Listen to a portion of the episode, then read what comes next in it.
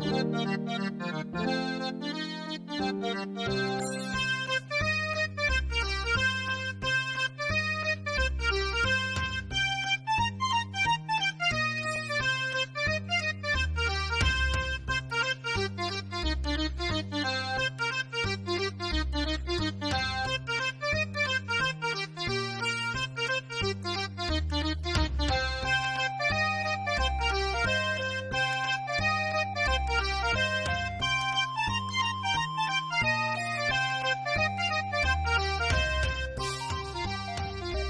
Hei ja tervetuloa Takapylkky-podcastin pariin. Jakso numero 30 on julkaistu ensimmäinen päivä maaliskuuta 2018. Eli 30 täällä vietetään. Mä taisin 20. jakson kohdalla luvata, ettei me näitä pyöreitä jaksoja enää juhlita, mutta näin tässä mennään aina käydä. Täytyy ainakin ääneen mainita vielä toistaiseksi. Eli Takapölkky, Retrompi, vaihtoehtopodcastien maailmassa, joita näitä peliaiheisia podcasteja ainakin tarpeeksi on, mutta eiköhän mekin tänne olla jotenkin oma asemamme saatu aikaiseksi, kun näinkin pitkälle ollaan jaksettu tätä harrastaa. Äänessähän täällä kaksi tuttua henkilöä. Toisiksi kovin Blastermaster Lehtisen Juha tässä näin. Toisella puolella Saimaan vesistöjen vaarallisin piraatti Eetu Velhonparta Hinkkanen. Terve. Terve. Ensimmäinen kysymys, haittaako sinua, jos mä annan tuommoisia lisätitteleitä? Ei haittaa. Ei Kaikki, mikä liittyy partaan, niin on ok. Hyvä. Siinä tapauksessa jatkokysymys on, että mitenkäs tuolla Saimassa nyt tällä hetkellä ydin talvi tässä menossa ja kovat pakkaset, että miten se oikein onnistuu siellä vesistössä liikkuminen tällä hetkellä? Vähän heikosti. Kyllä jäällähän siellä on hyvä mennä, mutta itse vesistössä itsessään niin voi olla vähän ankeeta. Miehistö ei ole vielä kapinoinut näitä olosuhteita. Ei. Ja kun parran mainitsin, niin näppärä, kun ei tarvitse lämpömittari katsoa, kun hetki aikaa ulkona palta, parta muuttuu valkoiseksi, niin tiedät, että siellä on kylmä. Oletko julma vai reilu kapteeni? Vai tilanteessa, riip- tilanteessa riippuen. Entäs vielä viimeinen kysymys, miten tuolla Saimaan alueella Saimaan norppien suojelu, onko se lähellä sun miehistöjä itseäsikin? Totta kai.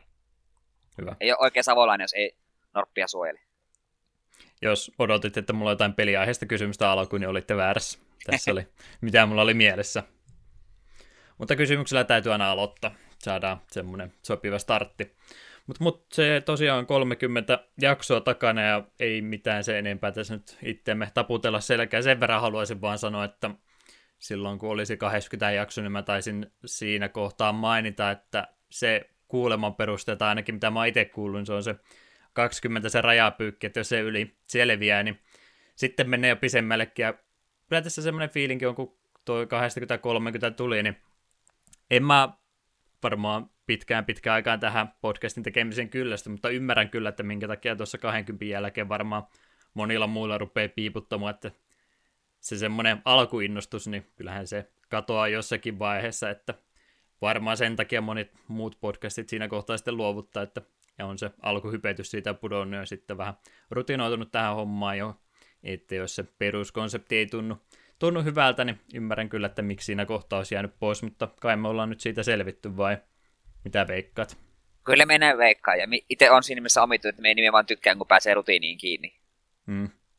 Helpompihan tämä on, niin on samat kuviot tässä joka kerta, niin ei tunnu tämä muistinpanojen tekeminenkään, ja kumminkin aihe on semmoinen itseä kiinnostava, niin mikäs tässä tehdessä on? Mukava on. Että vielä on muutama jakso jälleen siihen tavoitteeseen, mikä taisi olla sen 999 jaksoa. Pikkuhiljaa lähestytä. Aika lähellähän se jo. On, on. Kyllä, kyllä, mutta ei mulla alkupepinöiden puolesta oikeastaan sen kummempaa ole, niin eiköhän tulta kysästä, että tuon piraattielämän lisäksi, niin onko mitään pelejä ehtinyt pelaamaan tai muuta? No itse asiassa nyt on tullut pelattua vain ja ainoastaan sitä yhtä ainutta peliä, minkä viime kerrallakin mainitsin, niin kerrotaan sitä vähän lisää. Niitä Monster Hunter, se ei vaan ole ottanut vielä loppuakseen. Mulla nyt on 45 tuntia pelikellossa, mun pitäisi kolme nimellistä Elder Dragonia käy pieksemässä, ja ilmeisesti kun me vähän googletin, kun me vähän, vähän alkaa puumaistua pikkuhiljaa, niin ne, ne kun kaataan, niin sitten pääsis haastamaan vielä viimeisen, viho viimeisen lohari ja peli olisi sitten siinä. Mutta olen kuitenkin tuossa edelleen kauheasti tykännyt. Se on vaan nyt sille ehkä viimeisen 50 tunnin aikana alkanut iskeä nyt se fiilis, että okei, että minun ei ehkä ikinä kannata aloittaa mitään morppia, koska ei, jossain kohtaa mulla tulee niin kuin se fiilis, että voisiko tämä peli vaan niin loppua. Ei mun, ei mun, niin, en koe, että, että me ei jaksa näitä samoja mörköjä hakata uudelleen ja uudelleen. Että vaikka vielä on naut, nauttinut, niin pari kertaa on vähän ruvennut ärräpäitä no, suusta nousemaan kesken pelailuja ja ruvennut miettimään, että voisiko tämä peli kohta oikeasti jo loppua. Jos tosi 50 vähän päälle menee tunteihin menee, niin se on aika passeli koko minulle. Ja me itse viime kerralla unohdin mainita pari mun ärsytyksen aiheutusta pelistä, jotka nyt etenkin, no eilen niillä pelatessa, niin ta- taas nostivat päätään. Yksi on se, että hirviöt tykkää vähän turhaa useasti minun makuun vaihtaa aluetta. Että siinä, siinä tapellaan kaikessa rauha sitten hirviö päätä, että hei, mennäpä tappele tuonne vähän muualle. Joo, se on vähän väsyttävää, kun se jo pari minuutin välein joudut jahtelemaan sitä mörriä. Ja etenkin lentävät viholliset. Saakeli, kun niitä on hankala saa kiinni, ja kun niistä ikinä tiedä, mitä ne keksii, että minne ne lähtee. Kun joskus katsot sille minimapilta, että okei, sillä se on tuolla, nyt sekin jonkun ihme kurvia menee tuonne toiselle puolelle mappia. Me eilen vietin yhdessä tehtävässä joku viisi minuuttia pelkästään, että me ekaan kerran löysin Rathianin, semmoisen lentävän paskiaisen. Niin oli jäljet, se on tuolla, me näen, että me on kohta siinä, se lähtee lentoon, menee toiselle puolelle mappia, huokaan, menee perässä, on melkein saanut kiinni, se päättää taas, että en minä viihdykään täällä, menee taas toiselle puolelle mappia. Rupesi kyrsimään jossain kohtaa. Ja toinen, joka on tiettyjen pomojen kanssa näkyy vähän turhaa usein, että kun melkein kaikki mörrit osaa niin karjasta, ja se karjasu aiheuttaa sen, että sinun ättäk aina keskeytyy. Ah, se on todella väsyttävää, kun sama mörri ärjyy koko ajan. Etenkin kun me sille mun insect yritän hypätä ilmaa ja syöksyä kohti. Niin juuri olin työntävässä keihäänpäätä mörrin silmään, niin sitten se päästää, päästää karjasta ja heppuvat tipahtaa kuräsynykky melkein maahan. Ah, ärsyttävää. Hyvä Huuda peli. takaisin. Pitäisi huutaa. Ilmeisesti jollain equipment setillä on joku earplug skill, mikä niin kuin, blokkaa sen, mutta en ole jaksanut vielä katsoa, että mistä ne tulisi. Ja muutenkin musta nyt tuntuu, että tuossa viimeisen ehkä 10-15 tunnin aikana, niin paikassa tapahtui semmoinen omituinen piikki, kun mentiin high rank noihin, noihin hantteihin, kun nyt niin kuin tuntuu, että vaikka mulla olisi hyvät armorit ja niin kuin näyttää, että okei, tämän suurin osa viholli- tai hirviön iskuissa tekee nyt kohtalaista vahinkoa, mutta ei se mitään sellaista liian hurjaa, että pystyn, pystyn hiilaamaan, kunhan se ei vaikka kompata minua. Mutta sitten melkein kaikilla loppuun näillä örreillä tuntuu, että niillä on joku hyökkäys, joka on lähes poikkeuksetta niin kuin one hit killi. En tykkää. En tykkää, se on todella turhauttavaa, kun kaikin paljon näytetään, että okei, kaikki on nyt kunnossa, sitten jostain tulee joku helvetin ilmavirta, mikä tappaisi kerrasta. Vaikka miten käyttää puffeja tällaisia, niin tuntuu, että melkein, melkein kaikilla on nyt joku OP-isku. Hmm. Ja eilen vietin 45 minuuttia yhden Elder Dragonin kanssa, Kushala Daoran kanssa. Sitten olin, ja sen taistelun aikana kuolin juuri sen kolme kertaa, mitä ei saa kuolla, ja juurikin tällaisen jokin instant-iskuun. Ja 50 minuuttia oli niin kuin se aikaraja, ja se oli niin, käytännössä se oli ihan kuolemassa, niin saatoin, saatoin vähän kiroilla sinä ennen töihin lähtöjä. Onneksi oli ulkona pakkasta, niin päähän viileni. Hmm. Joo, Kyllä sitä ongelmaa ei nyt maaliskuun puolella varmasti, että pää olisi liian kuumana koko Jep. päivä. Joo, se, niin sanon vaan Siitä kaikki. V- vielä sanoa, että me silloin viimeksi mainitsi siitä, että me on pelkkää insect käyttänyt. Pitäisi varmaan tehdä muitakin aseita ja opetella niitä käyttämään. Olen tehnyt muita aseita, eri elementin aseita, mutta ne on kaikki insect koska minä en suostu luopumaan sitä mun aseista. Me tykkää sitä liikaa. Löytyy Dragon, Fire, Lightning ja Water aseet. Aisasesta mulla vielä ei ole, enkä jaksa enää ruveta tekemäänkään, kun alkaa olla sen verran lähellä loppua. Eetu Ötökän surma. Ei kun menin Ötökän ystävä. Minä lähetän sen hemmetin Ötökän. Aa, okei, okay, sorry. Mä ajattelin, että se tekee Ötököihin ekstra vahinko. Ei, ei. unohtamaan, mitä se teki. Ei, sillä on se hemmetin iso kappakuoriainen kaverinen, jonka voi lähettää vihollisen kiinni ja se ekstraktaa siitä jotain buffeja siulle. Eetu ei satuttaisi ötökkääkään. En. Mutta vähän isompi. vähän isompia kyllä joo. Mut niin. joo, en ole oikeastaan mitään muuta peliä tässä nyt pelannutkaan, kun tuo vaan vienyt kaiken muu ajan. Eikä tehnyt vielä aloittaa mitään ennen kuin tuo on läpi. Olit kysymässä jotain? Joo, montaakin asiaa. Tai lähinnä toteamassa ääneen, että yleensä just mitä noista Monster Huntereista kuulee, niin tuntee ole, tuntuu olevan, että ne ihmiset, jotka sitä pelaa, on vähän semmoisia elämäntapapelaajia, että niille se riittää pääpelinä pitkäksi aikaa, mutta sä et nyt taida siihen lokeroon kumminkaan mennä en, kun me on niin pitkään ollut sitä mieltä, että me tykkää sitä peliä pelata sen 20 50 tai 100 tuntia, jos on tarpeeksi hyvä. Mutta me haluan, että kun lopputekstit tulee, niin me voi laskea sen, laskea sen peli alas, jos se siinä.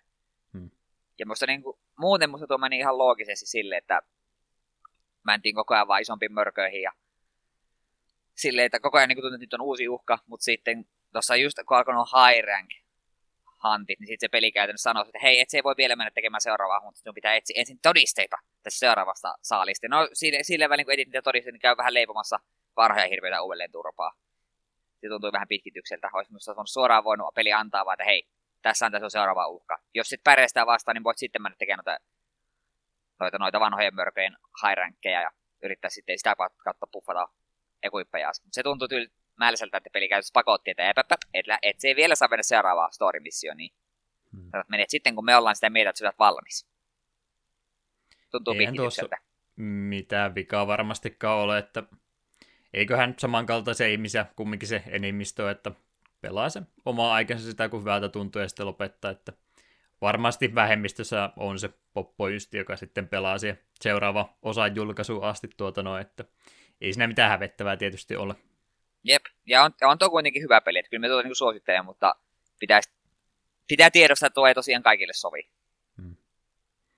Etkä sä voi sitä loputtomiin pelatakaan, kun me tässä podcastin myötä pakotetaan pelaamaan vähän muutakin. Niin. Hyvä, ettei yhteen peliin sitoudu enää. Enkä itse ainakaan enää semmoinen muutenkaan, että itse välttämättä myöskään haluaisi niin tehdä. Ei mitään niin, niin hyviä pelejä oikein tässä ollut. Tai vaikka olisikin, niin, niin silti haluaa niin. vähän monipuolisemmin pelata. Ja silti sitten se voi nostaa päätään taas parin kuukauden päästä. Sitten joskus joo. Tuossa pari päivää sitten kyseltiin, että tukko, tukko pelaamaan ja sanoin, että en tule. Oho. Sitten syssymmällä. Mutta siinä oli minun tylsät pelailuni. Hei, et kerropa Juha, mitä olet pelannut. Et sä kattelutkaan mitään tai muuta. No, on mitään lisättävä. No, Onko sulla vasta... MTG-korneria? Ei MTG tapahtunut oikein mitään. Raivals tuli. Milloin mä, Mastersit tulee? Se Magic, se mikä Masters 25, 25 on tulossa, niin siitä olen kyllä innoissani. Ah no, ehkä nyt sen voisi mainita, että tuli ne unbanningit tuossa jaksojen välissä. Hmm. Unbannettiin Bloodbraid Elfi, joka on ihan kiva, että se unbannettiin, mutta se isompi juttu, että unbannettiin Chase the Mind Sculptor, ja nyt jengi sekos, ai jumalauti, Jaska tulee takaisin. En, sen enempää nyt yksityiskohtiin, niin Chase, kun oli tuossa, tuossa standardissa aikoinaan, niin se oli vähän pikkusen dominoiva kortti. Ne joutui bännäämään se standardista ja sitten, ne bännä... ja sitten heti kun modern pelimuotona kehitettiin, niin bännättiin myös modernistakin. Mutta nyt on todet, todet ihmiset tänä keittiöt todennut, että nyt nykyään on tarpeeksi vastauksia Planeswalkereihin, niin Mindsculptorin ei pitäisi olla niin dominoiva, mitä se aikoinaan oli. Eikö Chase ollut tuossa Eternal Mastersissakin? Osana? Joo, oli, koska se on Legacy ja Vintakissa laillinen. Niin, se on siihen Kuule, setteihin niin tarkoitettu. Jep. Ja Ai sehän, tuotahan monet jo teorisoi heti, että Jaska unbannettaisi, koska kun tuli just tuosta Masters 25 noita ensimmäisiä spoileja, niin näytettiin, että niiden, niiden pakettiartissa on Chase, että hei, ei ne nyt, miksi ne printtaisi sen, jos sitä ei unbannettaisi. Ja se Joo, on kallis se, kortti. Tota, justiin sen kanssa oli, kun silloin innostui tuosta, tai tutkimaan ainakin pelistä enemmän, niin mä justiin katselin, että minkä takia Eternal Masters, niin halvempi setti oli kuin nuo moderni versiot, niin se oli just se halvin mahdollinen versio, mitä mä tuolta Magic Card Marketista katsoin, ja nyt samalla kun Chase hinta hyppäsi, niin myöskin senkin setin hinta sitten hyppäsi vähän ylöspäin, että hyvät tienestit silläkin olisi saanut sitten pahvilla jälleen kerran. Jep. Odotetaan sitä päivää, kun Eetu päättää pääomaa sijoittaa justin tuohon omaan Magic-kokoelmaansa, niin sehän rupeaa siellä pientä bisnestä pyörittämään niille irtokorteillansa. Terveisiä niin. tuonne Jenkkien päähän Alpha Investmentsille. Joo. Erittäin hieno YouTube-sari. Tai on kanava. kyllä. Voisi ruveta Suomen omaksi rudiksi. Sopisi kyllä.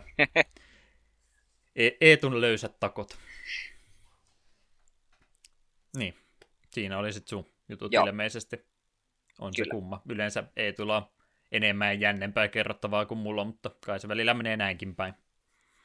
Ei sillä, että mulla mitään jännää olisi, mutta enemmän ainakin. Tota noin, niin Eetu oli sitä mieltä, että hän on tyytyväinen, kun ne lopputekstit tulee, että siinä kohtaa voi pelaamisen lopettaa, ja mä oon semmoinen ihminen, kun tulee lopputekstit, niin sitten soft resetetaan peliä, laitetaan timeri alusta käyntiin ja aloitetaan peli alusta.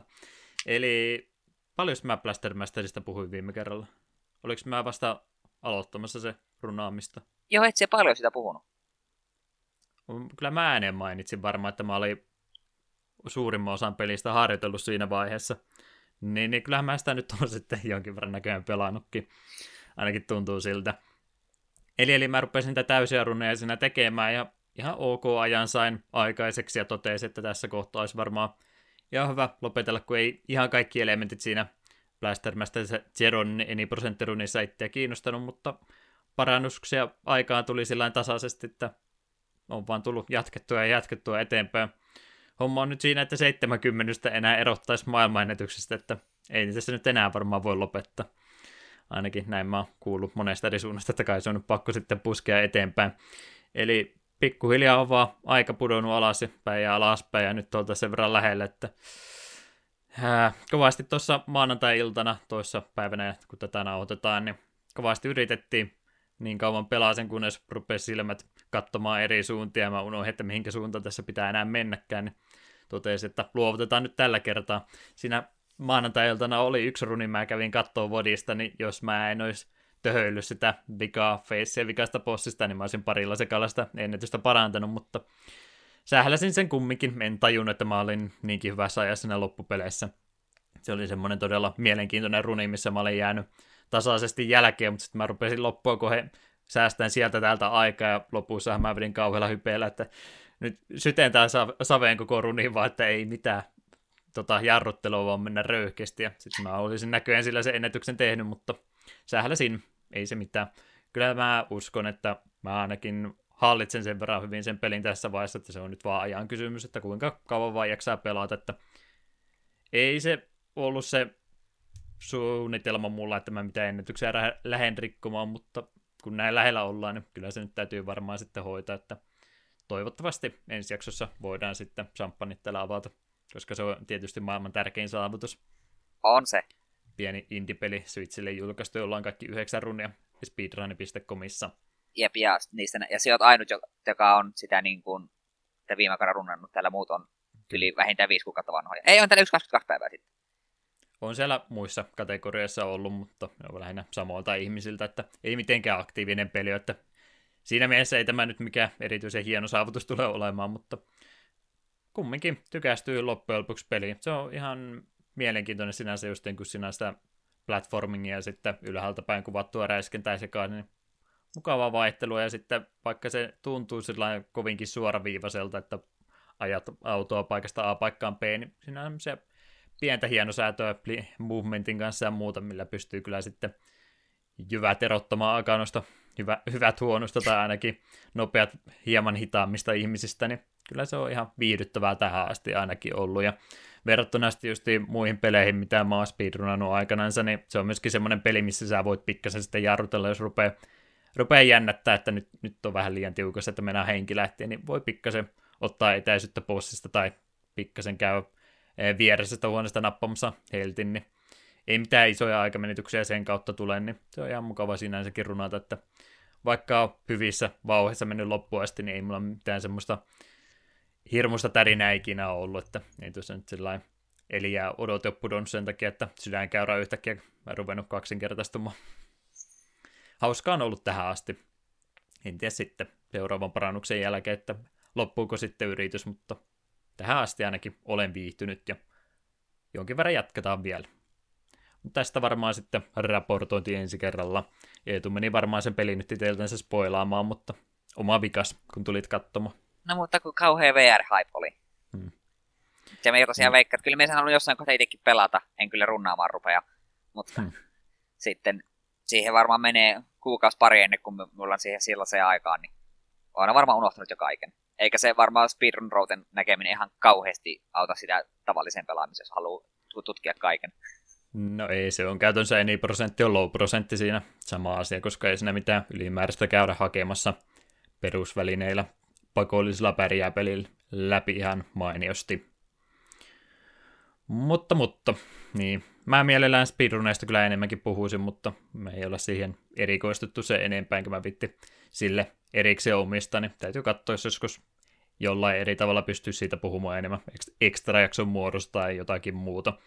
Ja vain suosittelen nyt, kun taas kerran tällainen pinnalla itsellä ollut oikeastaan koko tämä alkuvuoden tuo speedrunaaminen jälleen, niin jos kuuntelijoista jotain, jota on kiinnostanut jotain speedrunia kokeilemaan, niin kyllä mä edelleenkin lämpimästi suosittelen, että ei tarvitse siihen loppuelämäkseen sitoutua tai kuukausiksi kerralla, että kokeilee vaikka pienen pätkää ees, että miltä se tuntuu, niin ainakin itse olen paljon lisää nautintoa peleihin saanut sillä, kun on lähtenyt tuolla tavalla kokeilemaan pelailemaan. En aio ketään pakottaa, mutta jos vähänkin kiinnostaa, niin ehdottomasti suosittelen. Sanon sen takia, koska mä ei tuo yrittänyt liian monta kertaa ja totean, että se on ikävä tapa lähestyä ihmisiä, kun yrittää niitä pakottaa jotakin tekemään.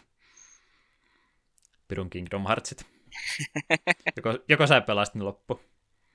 Me ollaan se hemmetin 0.2 Fragmentary Passage vielä pelaa, mutta me ei pelaa sen heti, kun tuo Monster Hunter pomahtaa läpi. Siinä ei kyllä vissi monta tuntia mene, mutta kuitenkin. 0.2 tunti. Varmaan joo. Si- siitä se nimi tulee. Ah, aivan. Kyllä minä Loret tiedän. Joo, mutta joo, mutta, mutta, mutta, mutta. Blaster Master, hauska peli. On sekin. Ää, sitten muuta, mitä tässä on itse vähän pelailu, ei mitään isoja määriä, mutta haluan ehdottomasti mainita. Eli Path of Exile on varmastikin monelle tuttu peli, Diablo-tyylinen action RPG free-to-play hengessä. Onhan siitä jo aika kauan, kun Path of Exile on julkaistu, mutta mä en sitä oikein kunnolla koskaan pelannut. Siitä on joku neljä tai viisi vuotta nyt ainakin aikaa, kun mä sitä ekaan kerran yritin. Ja tämä oli siihen aikaan, kun mulla oli sitten vielä toi Diablo 3 kipinä kaikki kirkkaimmillaan palaamassa, niin Mä sitä yritin kaveriporukan kanssa aloitella joskus silloin, kun vielä Savonlinnan päässä itsekin olin, mutta onhan se erilainen peli käytännössä, tai ainakin syvempi peli kuin mitä Diablo 3 on. Ja siinä taisi muistaakseni tulla samana päivänä, kun me aloitettiin, niin ilmaiselta, ilmaiselta TV-kanavalta, niin Capitals ja Penguinsi lätkäpeli, niin mä taisin sen takia lopettaa pelaamiseen, enkä ikinä palannut, mutta se ei ollut se pointti, vaan se, että Mä en ollut tuommoisia Diablo-tyylisiä pelejä nimenomaan ennen Diablo 3 pelannut juurikaan ollenkaan, niin se oli se mun lähtökohta, mihinkä mä lähdin sitä Path of Exile vertaamaan, ja joka ikinen asia, mikä oli eri tavalla, niin oli tietysti tyhmästi tehty, koska Diablo 3 siinä vaiheessa teki mun mielestä kaikki oikea, jos joku teki eri tavalla, niin se on väärin tehty, mikä on todella typerä tapa ajatella pelisuunnittelua sun muuta, mutta siinä vaiheessa mä tykkäsin niin kovasti Diablo 3, että mä en halunnut mitään muuta sitten ruveta samankaltaista pelaamaan, koska siihen yhteen peliin meni jo ihan tarpeeksi aikaa siinä vaiheessa, niin en kokenut tarpeiseksi toista samanlaista rinnalle ottaa.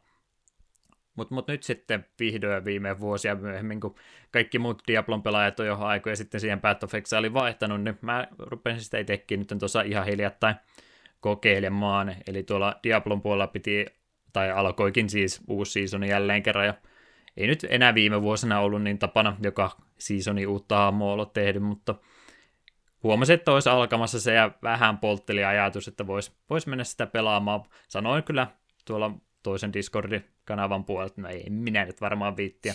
Sitten seuraavana päivänä oli, että no mennään nyt kumminkin. Ja huomasin, että mä olin tehnyt tota mun puhdistusoperaatio tuolta mun SSDn puolta, kun mä halusin yhdelle toiselle isolle pelille tilaa tehdä, niin mä olin näköjään sen Diablo-asennuksenkin poistanut, ja se oli sitten se päätös, että joo, en mä jaksa ootella, että se asentuu. Niin ajattelin jotain muuta kokeilla, muut vaihtoehdot, mitä oli mielessä tuon Path of Exile lisäksi, niin mä vähän menin, että Grim Dawn voisi olla ihan hauska peli kokeilla Steamin kautta se myöskin, ja sitten toi Victor Run, toinen samankaltainen peli, niin näiden kolme joukosta mä mietin, että haluaisin jotain toista XYRPGtä kokeilla, ja Path of Exile, kun kerran ilmanen oli, niin se oli siinä mielessä simppeli vaihtoehto tässä kohtaa, ettei tarvi se enempää sijoittaa rahaa, jos ei sitten satukaan tykkäämään. Mutta Path of Exile nyt jonkin matkaa, en todellakaan kovin pitkälle ole vielä pelannut, ainoastaan Act 2 loppupuolella tällä hetkellä on menossa, eli suorastaan alkutekijöissä, kun siellä nytten ammatti eksaalit täällä huutelee mulle, että et sä oikeasti ole vielä mitään nähnyt, ja myönnän kyllä, en ole vielä juurikaan mitään nähnyt, mutta mitä nyt tässä itse vähän peli omalla tapaa, en ole suostunut hirveästi neuvoja ottamaan vastaan, koska mä haluan itse tutustua mekaniikkoihin ja muihin, niin paitsi sitten tietysti videoita tuossa vähän on kattelun suuntaan antavia semmoisia, mutta en ole mitään oppaita sen enempää noudattanut tai kunnioittanut ihan omaa, omia tyhmiä ratkaisuja on tehnyt ja passiivisia skillipointteja pistänyt vähän minne sattuu ja välittämättä siitä, että meneekö ne nyt oikeaan paikkaan vai ei, niin se, mihinkä mä nyt tässä yritän tulla, niin Diablo 3 oli niin helppo justin tämmöiselle vasta-alkajalle, kun siinä ei ole oikeastaan mitään semmoista peruuttamatonta, mitä sä pystyisit tekemään, että siinähän voi skillejä vaihtaa lennosta ja talentitkin pystyy, kun ne vähät mitä siinä on, niin myöskin sieltä vaan valikosta käy vaihtamassa. Mutta toi Path of Exile on vähän semmoinen vanhan koulukunnan versio tästä genrestä, se, siinähän just on tosi hankala nyt passiivisia skillipointteja enää jälkeenpäin ruveta vaihtamaan, että jos sitä oikein optimaisesti haluaa pelata, niin sunhan täytyisi käytännössä siinä jo hahmon luonnissa olla tietoinen, että mitä sä haluat siitä hahmosta tehdä. Niin, niin se aina pelotti mua koko ajatus, kun mä en koko genreä kovinkaan hyvin tuntenut, niin en halunnut senkään takia sitten aikaisemmin tuohon peliin tutustua, mutta myönnettäköön nyt kyllä, kun Diablo on tullut sitten hakattua niin kauan jo ja tuntuu, että on kaiken mahdollisen siinä pelissä jo nähnyt ja toivoisi sitä syvällisyyttä vähän lisää, niin kyllä sitä tuosta Path of Excelistä ainakin jonkin verran enemmän löytyy, että paljon jännempältä vaikuttaa just ihan sen hahmon tekemisenkin suhteen, että paljon enemmän tuntuu vaihtoehtoja olevan ja kaikki ne pienet eroavaisuudet, mitkä tuntuu niin pelottavilta, niin ei ne loppujen lopuksi kun vähän ymmärtää, että mikä siinä sitten se ajatus takana on, niin ei se niin hankalalle, vaikka se tuntui ainakin itselle niin pois luota työtävältä alun perin, niin kyllä mä uskoisin, että jos mä tuota enemmän tässä vielä pelaan, niin saattaa sitten olla pikkusorme annettu, niin käy aika ikävästi koko käsi mennä ja takapölkky loppuu ja mä pelaan vaan Path of ja sitten enää jatkossa. Mutta onhan siinä tosiaan paljon erilaisia juttuja. Skillit on käytännössä kemejä, mitä laitetaan armoreihin ja muuta. Ja enemmän sinne just tuntuu ehkä sitä defense ja muun kierraamista paljon enemmän joutuu sen perään katsomaan, että paljon siinä opeteltavaa olisi, mutta en mä koe, että sitä kannattaa kaikkia kerralla opetella. Mä teen se eka hahmon tässä levuttelen, kuuntelen loret, questitekstit ja kaikki muu läpi ja heitän sen roskiin sitten se hahmo ja sitten aloitetaan uusi, uusi alusta ja katsotaan vähän fiksummin alusta asti, että miten sitä hahmoa oikeasti pitäisi ruveta tekemään. Mutta ihan hyvältä vaikuttaa. Toinen, mikä siinä oli, tai montako eri pointtia mä oon tässä nostanut, ja mä sanon niitä kaikkia toisiksi, mutta kumminkin niin se muisteli, että se olisi niin hirveän ruman näköinen se peli ollut verrattuna Diablo, mutta en mä ainakaan sitä enää tuossa huomaa kaikki asetuksista käänsin täysille asetuksille vaan ja V-synkin otin pois päältä, että 300 freimiä sekunnissa pyörii, koska se on ehdottomasti välttämätöntä, jos peli ei pyöri 300 freimiä sekunnissa, niin se on ihan roskapeli. Me ollaan elitistiä täällä takapylkyssä. Mutta hyvältä se peli näyttääkin. Pelaa hyvin, näyttää hyvältä ja vaikuttaa paljon syvällisemmältä kuin Diablo 3, niin olen sitä aina sanonut, että se on varmasti parempi peli, mutta en ole vaan halunnut kokeilla ja nyt mä sen sitten tein ja vaikuttaa hyvältä. Siinä oli vartin Path of Exile-osuus tässä näin. Suokin se ilmeisesti jonkin verran kiinnosti, mutta et ole kokeillut kumminkaan. En ole uskaltanut. Se voi olla, että se olisi, se olisi... No, just äsken tuossa sanoin, että mun ei pitäisi aloittaa miten tuollaista, mitä pelataan ikuisesti, niin Mm. Varmaan tuo kanssa kävisi, että me pelaa sitä 40-50 tuntia, sitten se vaan jäisi. Mutta on tuota kyllä useampi kaveri sitä pelaa ja kehuu. ja se on ilmainen, niin se olisi, niin, se olisi vaan niin helppo kokeilla. Mm. Ehkä joskus, ehkä joskus. Eihän sitä tosiaan tarvi pakosti pelata tuhansia tunteja, niin kuin tuolla moni muu kaverillistassa on jo tehnyt, että vähemmälläkin varmasti pärjää, että tutustumisen arvoinen peli kaikesta huolimatta. Katsotaan, miten sitä tulee. Mä en sitä nyt semmoisena pääpelinä kumminkaan pitänyt kaiken muu ohella aina. Silloin tällä on pikkasen pari leveliä käynyt ottamassa ja en ottanut stressiä se enempää. Mutta varmaankin tässä, jos ei mitään omituista tapahuttaa jotain supermielenkiinnosta löydä, niin hissuksen sitä pelailen eteenpäin ja annetaan tilannepäivityksiä siitäkin silloin tällöin. Olikohan mulla Excelista muuta? Niin, tota, jos kiinnostaa sen kokeilu, niin Engineering Eternity, mä tässä vähän yrittänyt YouTube sisällöntuottajia katsoo, niin Engineering Eternity ainakin on mun mielestä paras guidien kautta aloittelijoiden oppaiden tekijä, niin siihen suuntaan menkää vilkaisemaan. Sieltä löytyy hyviä oppaita, millä pääsee alkuun, jos koette oppaiden kattomisen tarpeelliseksi. Sitten vielä yksi peli, minkä haluan mainita tässä näin. Ainahan me toki näitä podcastissakin niin pelattavia pelejä ollaan pelattu, mutta ei me niistä mainita, niin sen takia nyt yksi vaan enää tuohon päälle. Eli Clone Hero. Tiedät sä, mikä Clone Hero on? En. En ole vielä googlettanut, koska olen tehnyt jännityksen yllä, että onko se peli vai anime vai mikä se on. Se on ihan videopeli, eli Clone Hero on klooni Guitar Hero käytännössä. Ah. Eli aikanaan, kun noin kitariroupelit oli suosittuja, siitäkin on jo pelottavan kauan aikaa mennyt jo, mä en vaan irti olisi suostunut päästä. No, mä irti päästänyt, mä en niitä enää niin hirveästi pelannut. Mutta Clone Hero on käytännössä tuon Guitar Hero 3 enginen päälle tehty. Ainakin näin päällisin puolin se vaikuttaa Guitar Hero 3 päälle tehdyltä tämmöiseltä kloonituotokselta, koska toi kolmas osa pelisarjasta oli se semmoinen kohta, missä varmaan moni tuohon pelisarjaan ensimmäisen kerran tutustui.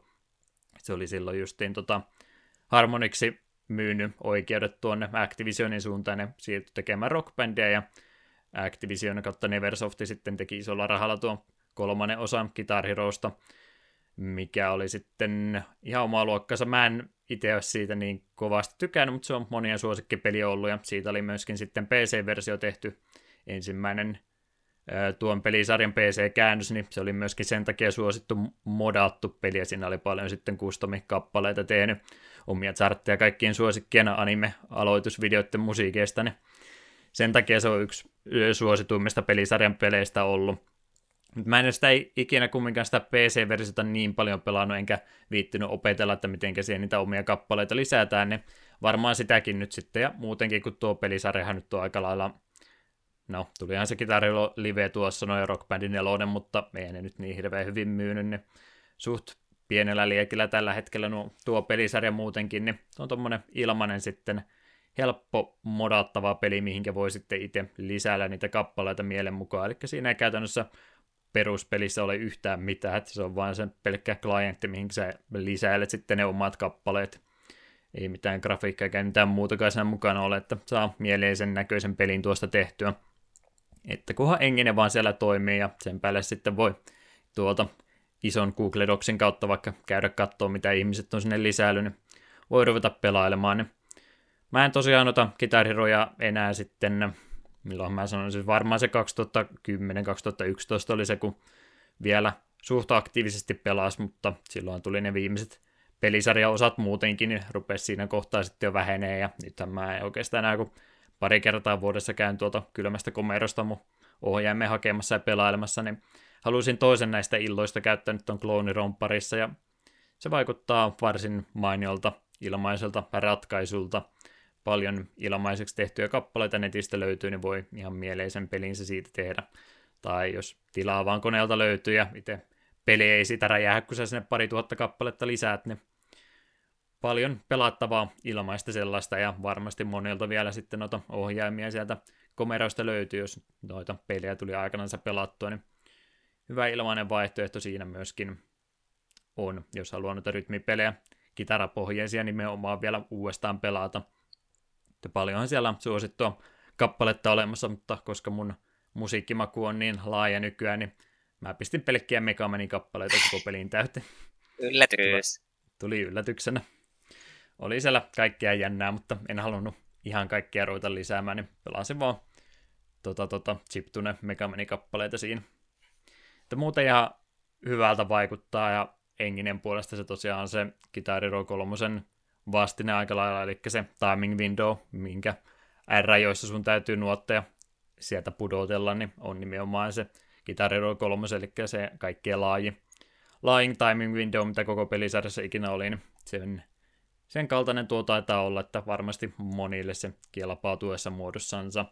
Vähän se menee aina siihen kalibroimiseen sitten, että saat tuommoisella nykyisellä laitteella sitä toimimaan, ja ne kappaleet, mitä mä lisäsin siihen, niin en tiedä, onko minun omassa päässäni päätteessäni vikaa vai onko se sitten niissä nuotituksessa, eli charteissa se vika, mutta niissä on vähän semmoista omituista epäsynkkaa kappaleiden välillä, että jotkut menee sillä peruskalibroinnilla, minkä mä tein peli aloitteessa ihan hyvin, ja toiset on sitten ihan pielessä, että ne ei niin tulee äänet kuuluu sekunnin myöhässä tai etukäteen, että se on vähän ikävä, jos niitä joutuu sitten jatkossa per kappale aina vaihtelemaan, etkä sä etukäteen tiedä, että onko tämä kohdallaan, niin se on vähän ikävä, jos se menee siihen säätämiseen sitten koko ajan sen pelaaminen, mutta toivottavasti ei mene.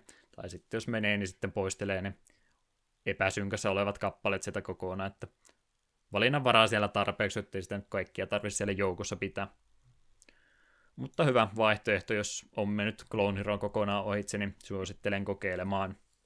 Valtaosa USB porttiin menevistä vanhoista ohjaimista pitäisi tuon kanssa toimia aika lailla suora, että kun on pindaa pelin sisältä noin painikkeet uudestaan, tai jos ei sillä tavalla toimi, niin sitten varmaan toimii sen x kai tai jonkun tämmöisen muun riipindausohjelman käyttö, niin silläkin se sitten pitäisi lähteä toimimaan valtaosa ohjaimista ainakin, jos ne vaan tuonne USB-porttiin tosiaan menee. Mutta se oli se ensimmäinen Kitariro-ilta tänä vuonna nyt sitten käytetty, katsotaan milloinka toinen tulee. Ei sillä, että eikö voisi enempääkin pelata, mutta sormet ei enää kestä. Lihakset on surkastuneet sormesta, ne ei pysty enää pelaamaan niin hyvin kuin aikanaan, harmittaa kovasti. Tältäkö se ikääntyminen tuntuu?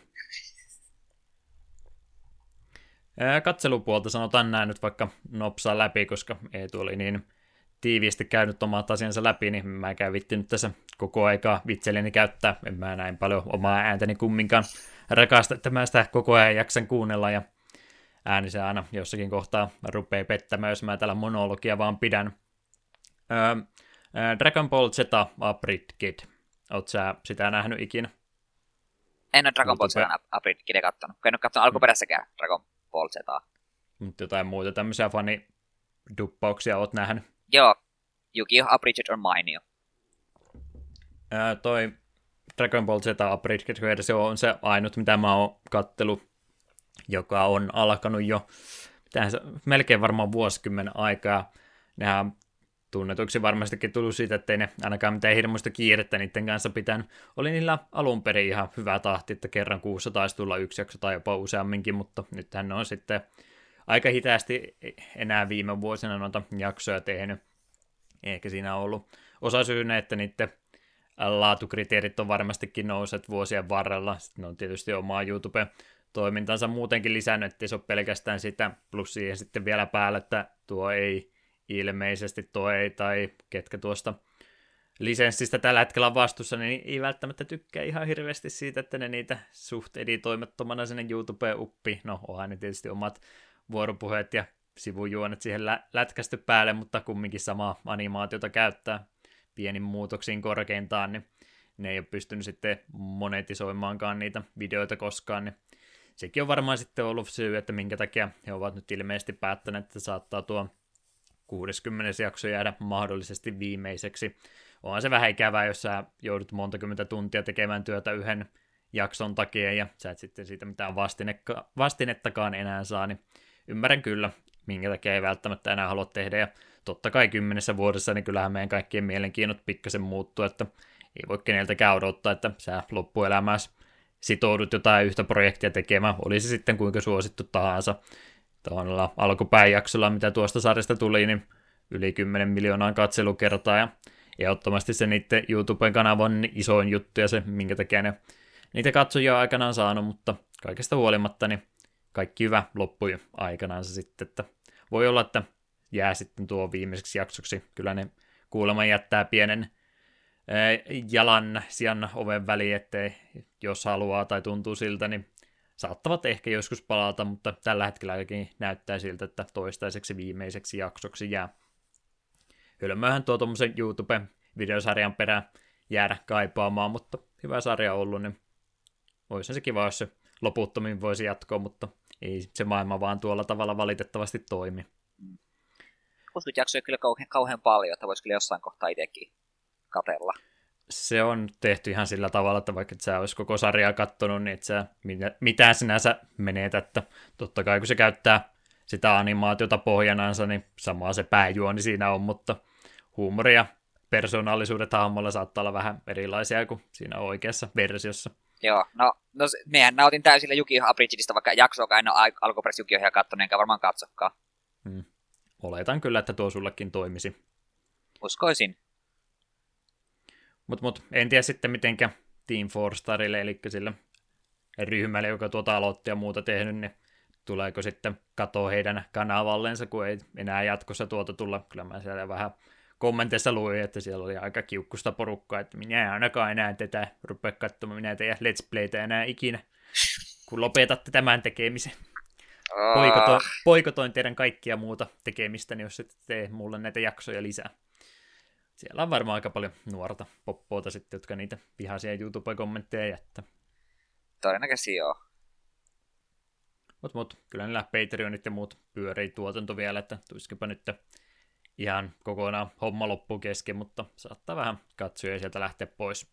Nyt kun tästä tuli, niin sanon vaan ennen kuin vainaa, että... Niin kuin mainitsit vaan, että mitä, että miljoonia katselukertaa, niin haluaisin miettiä, että paljonkohan Jukiohilla on, koska en ole niin minkin, minkin niitä huomioita katselukertoihin. Nyt katoin, niin on tälläkin pilotilla 7 miljoonaa katselukertaa, että mm. joo. Suosittuja kyllä. Ikävä sinänsä, kun parodioitahan ne on, mutta niin paljon käyttää alkuperäistä animaatiota, että ei niistä nyt oikein itsekään voi mitään rahallista vastinetta ottaa, mm. kun eivät sitä omista itse. Ää, tästä nyt ihan tangentille pikkasen kitariroosta ja YouTube-videosta puhuakseni, niin sä varmaan tiedät, mihin tämä on menossa, mutta otetaan nyt ääneen vielä. Eli mua harmittaa suunnattomasti silloin, kun mä kitariroista innostuin alun perin. Tämä oli just sitä aikaa, kun YouTube oli nimenomaan starttaamassa ja Google-video oli vielä varten otettava kilpailija tässä kohtaa. Niin ihan YouTube alkuaikana oli tämmöinen herrasmies Jenkkien puolta kuin Stretch Armstrong, eli Ace Armstrong, joka teki noita komedia henkisiä YouTube-videoita. Hänellä oli semmoisia hauskoja introja niissä niin ennen, ja sitten oli sitä gameplaytä, eli joku kappaleen pelaaminen siinä heti perään, niin taisi olla kyseessä mun ensimmäinen YouTube-persoonallisuus, jota mä fanitin, ja tämä oli nimenomaan vielä ihan sitä alkuaikaa, kun 10 000 katselukertaakin vastasi varmaan nykypäivän miljoonaa katselukertaa, että omassa piirissään tunnettu henkilö, mutta ei nyt tietysti mitään vastinetta nykypäivän megatähdille, joita minä niin kovasti rakastan muutenkin. Niin. Huomasin, että hän on näköjään nyt sitten kaikki nuo vanhat videonsa tai koko kanavansa poistanut YouTubesta ja mua suunnattomasti harmittaa, että mä en ottanut niistä mitään kopioita, eikä varmaan kukaan muukaan ottanut sitten omia kopioita, koska mä tykkäsin niistä videoista niin kovasti. Eihän hän ollut enää videoita tehnyt sitten, olisiko 2011 ollut viimeinen, että perheen siinä perusti ja muuta, että tietysti prioriteetit muuttunut siinä ja ei varmastikaan pelannut enää pelejä enempää, mutta mä vain tykkäsin niistä videoista niin kovasti ja mä aina silloin tällöin kävin niitä uudestaan katsomassa ja nyt mä vaan pysty enää yksinkertaisesti. Ne on kadonnut ikuisiksi ajoiksi ja tää surettaa mua enemmän kuin aikuista ihmistä varmaan pitäisi, mutta en mä voi itselleni nimittäin ikävä jäi. Kadonnut, mutta ei unohdettu. Eli Maika, kuka sun sukunimi olikaan, niin kiitos kaikesta. Thanks for the fishes. Yksittäinen kyynel valuu poskea pitkin. Hmm. Yksi video oli jossain Vimeossa tai muualla, mutta se ei ollut niitä paremmasta päästä, niin ei se riitä. Ehkä parempi pysyä muistoissa sinä suurena sankarina kuin hän oli, ja jääköön siihen sitten. Jos joku käytti peliplaneetan foorumeita aikana ja kävi sieltä kattoon. Siellä oli iso Guitar Hero-ketju silloin, jota mä ylläpidin ja siinä oli muistaakseni mun aloituspostauksessa myöskin Stretch Armstrongin videolinkki, kun esitin kysymyksen, että no minkä takia tämmöistä tyhmää peliä pitää pelata, niin olin sen linkin vaan laittanut siihen, kun Stretch Armstrongi pelasi sitä. Se oli mun selitys. Oi voi. Toivottavasti voit hyvin. Öö, mitäs mulla vielä täällä oli? Mä menen koko ajan muualle.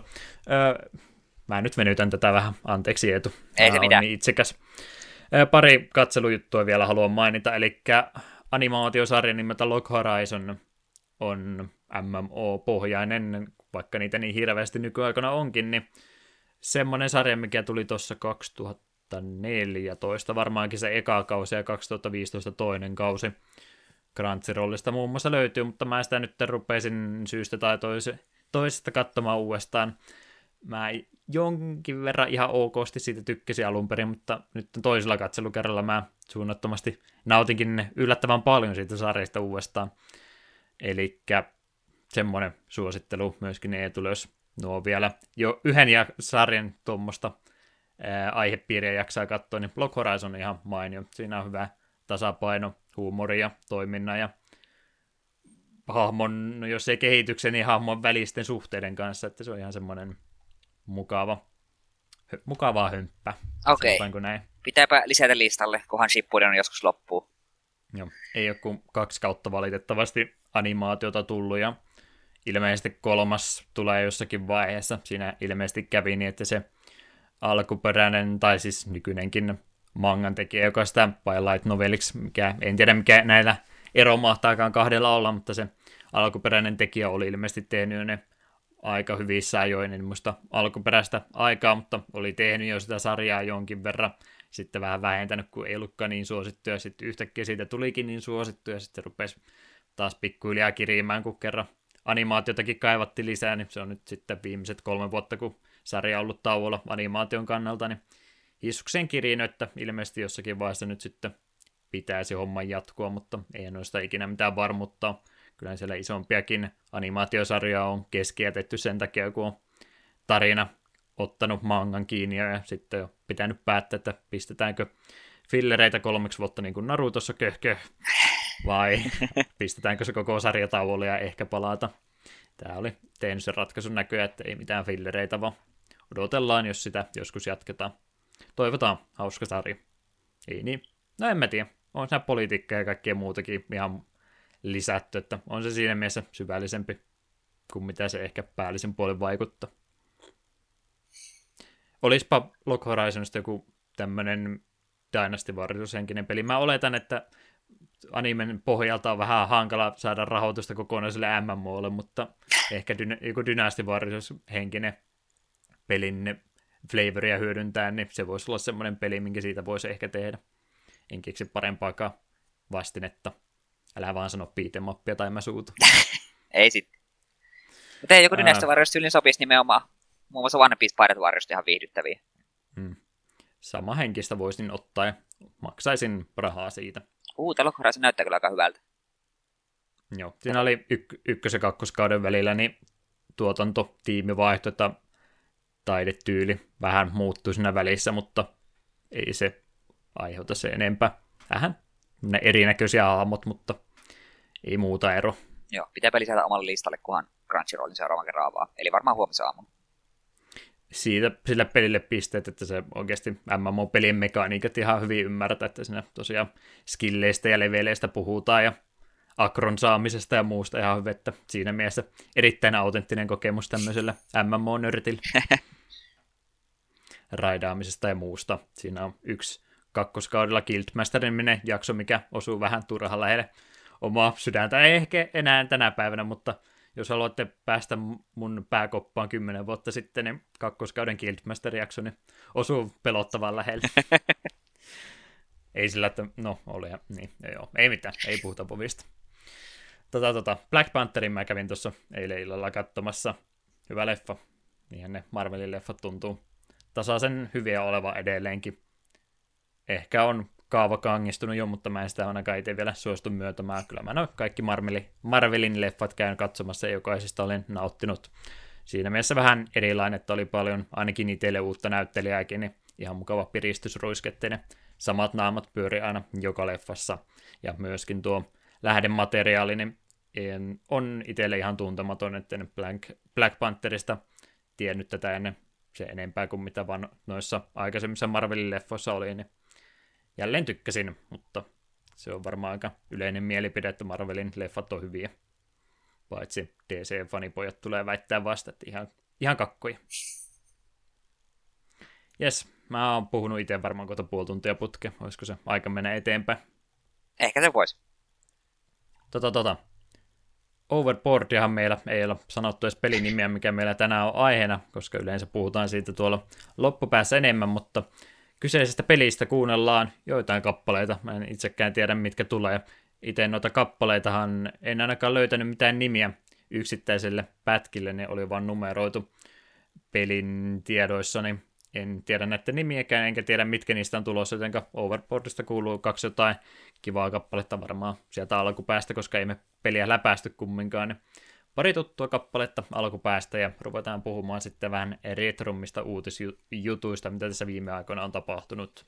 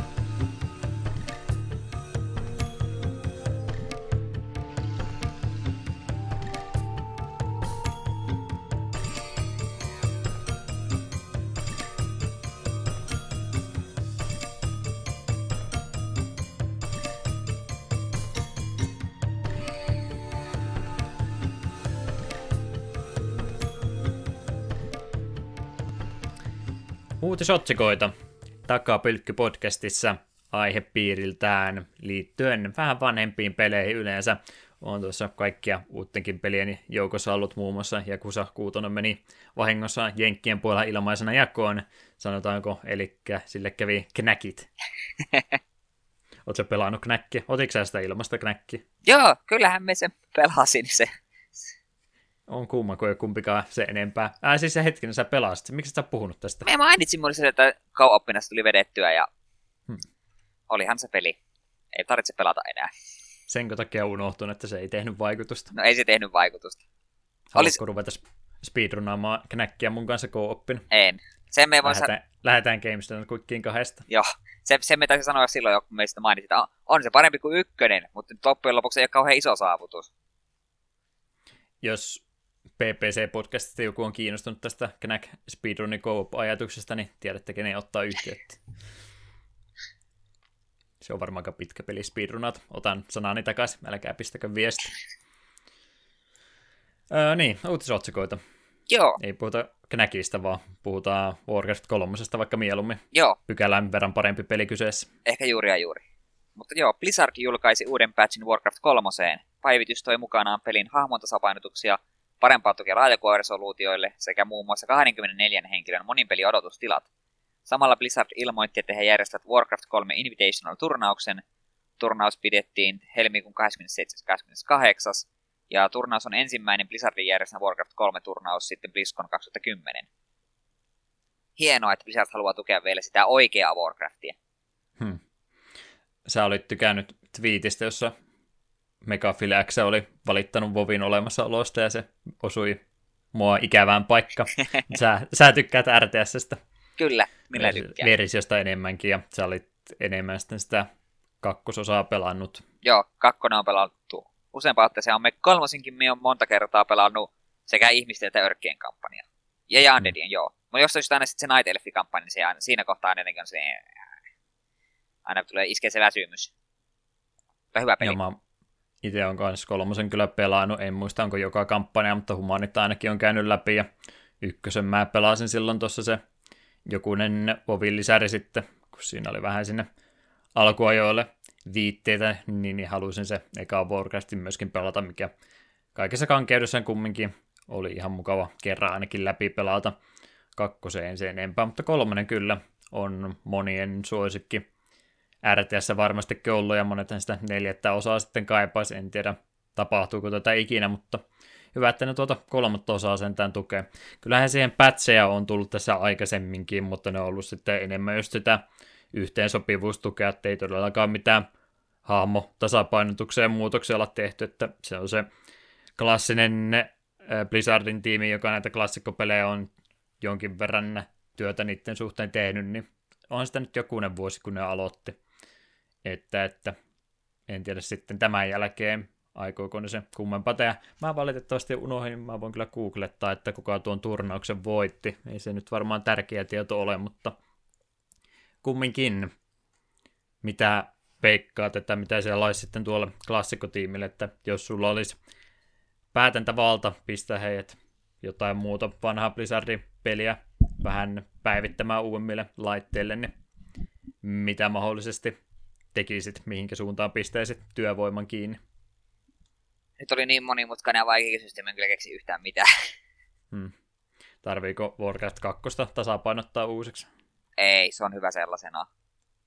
Sitäkään ei taida tänä päivänä saada laillisesti ollenkaan. Toisaan se kiva tietysti tuonne Battle.nettiin vaikka saada. Oh, kyllä kelpaisi. Kyllä sieltä ehdottomasti löytyy, mitä ne voisi muutenkin tehdä. Ostaisitko Warcraft 4? Ehkä. Kiinnostaa se jonkin verran, joo. Ja siitä ei teille lisää kysymyksiä sillä aikaa, kun mä etin niitä turnaustuloksia. Apua, en minä...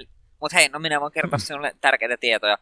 Speedrun Knack ykkösestä on alta kolme tuntia, kakkosesta viitisen tuntia. Ja ole yhtään ainutta aikaa, että se olisi, se olisi meidän mahdollisuus siihen maailmanennätykseen. Miksi sä menit knäkkiin takaisin? Koska rupesin miettimään. Öö, Warcraft 3, mä en nyt jostain kumman syystä osaa löytää tietoa. Invitational. Mutta joo, kyllähän sitä monet sitä neljättä osaa kaipaisi tuosta noin. Ja, ja, ja, ja. Ongelma nyt vähän siinä on, kun se on se Vovi nimenomaan se manteli nyt tässä ottanut viitannä selkeänsä, että ne on sitä tarinaa vienyt sitten eteenpäin ja vähän semmoisenkin suuntaan, minkä moni ei varmasti olisi halunnut, että se pelisarja menisi, että en tiedä mitenkä potentiaalinen Warcraft 4 sitten tultaiskaan tekemään, että otetaanko sitten ne MMO-tapahtumat kiinni vaan ja esitetään ne tarina ja juonen käänteet ihan sitten RTS muodossa vai mitä sille tekisi, vai pistetäänkö toiseen ulottuvuuteen aikajanaa ja voi tehdä sitten omalla tavallaan sen jutut, että molemmat on tietysti vaihtoehtoja. Niin pyyhitään, ja... pyyhitään Voviloresta. Hmm. Minun, minun ratkaisuni ongelmaan. Uh, Warcraft 3 Invi- Invitational Old School Tournament päivä 27. Tämä on siis eilen ollut, eli Grapi-niminen henkilö ilmeisesti Winners Finalsi Alankomaista. Kotoisin Grapi 2.0 voittanut Insomnian. Bulgariasta hän ollut. Eli Hollantiin meni kyseisen kutsuturnauksen voitto. Pohjoismaista väriä oli ruotsalainen Mad Frog ollut Grabia vastaan, mutta ottanut sitten näköjään nokkaansa. Haha, Ruotsi, siitä saitte. Silleen väliä, kuka voittaa, kunhan Ruotsi häviää. Kyllä, kyllä. Ei men tätä juttua varmaan se enempää tarvitse nyt, että hyvähän tämä on ehdottomasti. Mä ainakin tykkään, siis mä en pahoittaisi mieltä, vaikka tehtäisiin lakipäätös, että ei enää ikinä saa julkaista remaster, tai siis tota, niin uudelleen tehtyjä versioita vanhoista peleistä, mutta se olisi ihan tarpeeksi, että just nämä vanhat pelit vaan saataisiin tukemaan uudempiakin laitteita, että en tarvi mitään ylimääräisiä koristuksia tai muuta, että kunhan vaan saa pelin pyörimään uudella päätteellä, niin se on mun mielestä ihan tarpeeksi restaurointia tehty vanhoille peleille. Jep. Jes, sitten mitäs muuta? Joo, seuraavaksi datadiskiä. Nimittäin Datadiskin 15 vinylijulkaisu saapui ennakkotilattavaksi. Tällä kertaa vuorossa on Afterburner 2, joka julkaistiin 1987 Arcade-halleissa. Seikan tuottaman pelin musiikit sävelsi Hiroshi Kawaguchi, joka tuotti musiikkia lukuisiin Seikan klassikkopeleihin. Ja kahden vinylin julkaisu on ennakkovarattavissa 25 punnan hintaan, ja paketti pitäisi lähteä kohti kotiosoitetta maaliskuun loppuun mennessä milloin rupeat vinyylejä keräämään pelimusiikkiin liittyen. Olisi kyllä aika tyylikästä. Olisi kyllä aika harrastelija, harrastajataso juttu, kun noita vinyylejä vähän enemmän muutenkin, mutta ei tämä kyllä meillä kotipäässäkään enää olla toimivaa vinyylisoitinta, että se täytyisi uusi etsiä. Kyllähän niitä vinyylisoittimia varmaan ihan hyvin vielä uusiakin tänä päivänä saa. Olisin, Uskoisin ainakin. Olisin kuvitella sen kauniin tilanteen, kun tulee on jotain ystäviä tai sukua käymässä. Sitten anteeksi, minä laitan meille vähän vinyylistä musiikkia. Niin katsotaan, oho, nythän klassinen meininki. Ja sitten rupeaa pauhaamaan pelimusiikki sieltä. Joo, hienohan se olisi. Monethan se vinyylivoimaa kumminkin uskoo, niin luulisin, että saa sitten kaikki irti myös videopelimusiikeista. Kyllä se on siis semmoista orkesterimusiikkia, minkä mä ymmärrän, mitä on tehty oikein kunnon sinfonia-orkesterin kanssa, mutta just joku chiptune musiikki, niin vähän hölmöltä se kuulostaa, mutta mikä siinä olisi vinyylit kelpaa, niin saahan niitä ehdottomasti kerätä. On ainakin semmoinen hyvä keräilykappale, mitä ei varmasti kovinkaan monen muu henkilö hyllystä sattuisi löytymään. Olet... Gamer Credit nousisi kattoon samaan tien kuin Afterburner 2 vinyyli. se nyt tuli, tuli semmoinen mielikuva, että olikohan tuossa Inokuni 2 erikoisversiossa, niin siinä tulee mukana joku vinyyli. Hmm tämä sama porukka samalla, kun sä ilmeisesti googlettelet siellä, niin he ovat tosiaan tehnyt sitten tuo datadiski aika paljon justiin Sega, Sega laitteelle tehdyistä peleistä, niin sitä musiikkia vinyylille, että siellä oli sitä Rage of Rageit muun muassa, kaikki kolme oli mun mielestä tehnyt ja muuta vastaavaa peliä, että en tiedä onko heillä sitten joku hyvät suhteet Segan kanssa vai minkä takia tähän on valikoitunut, mutta Segan musiikki on 14 muutakin peleihin liittyen on ollut julkaisut aikaisemmin.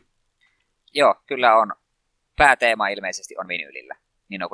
Ninokuni 2 Kings Editionissa. Tyylikästä. Kyllä se melkein pitää vinylisoiti ruveta kohta hankkimaan. Sen takia. niin kyllä.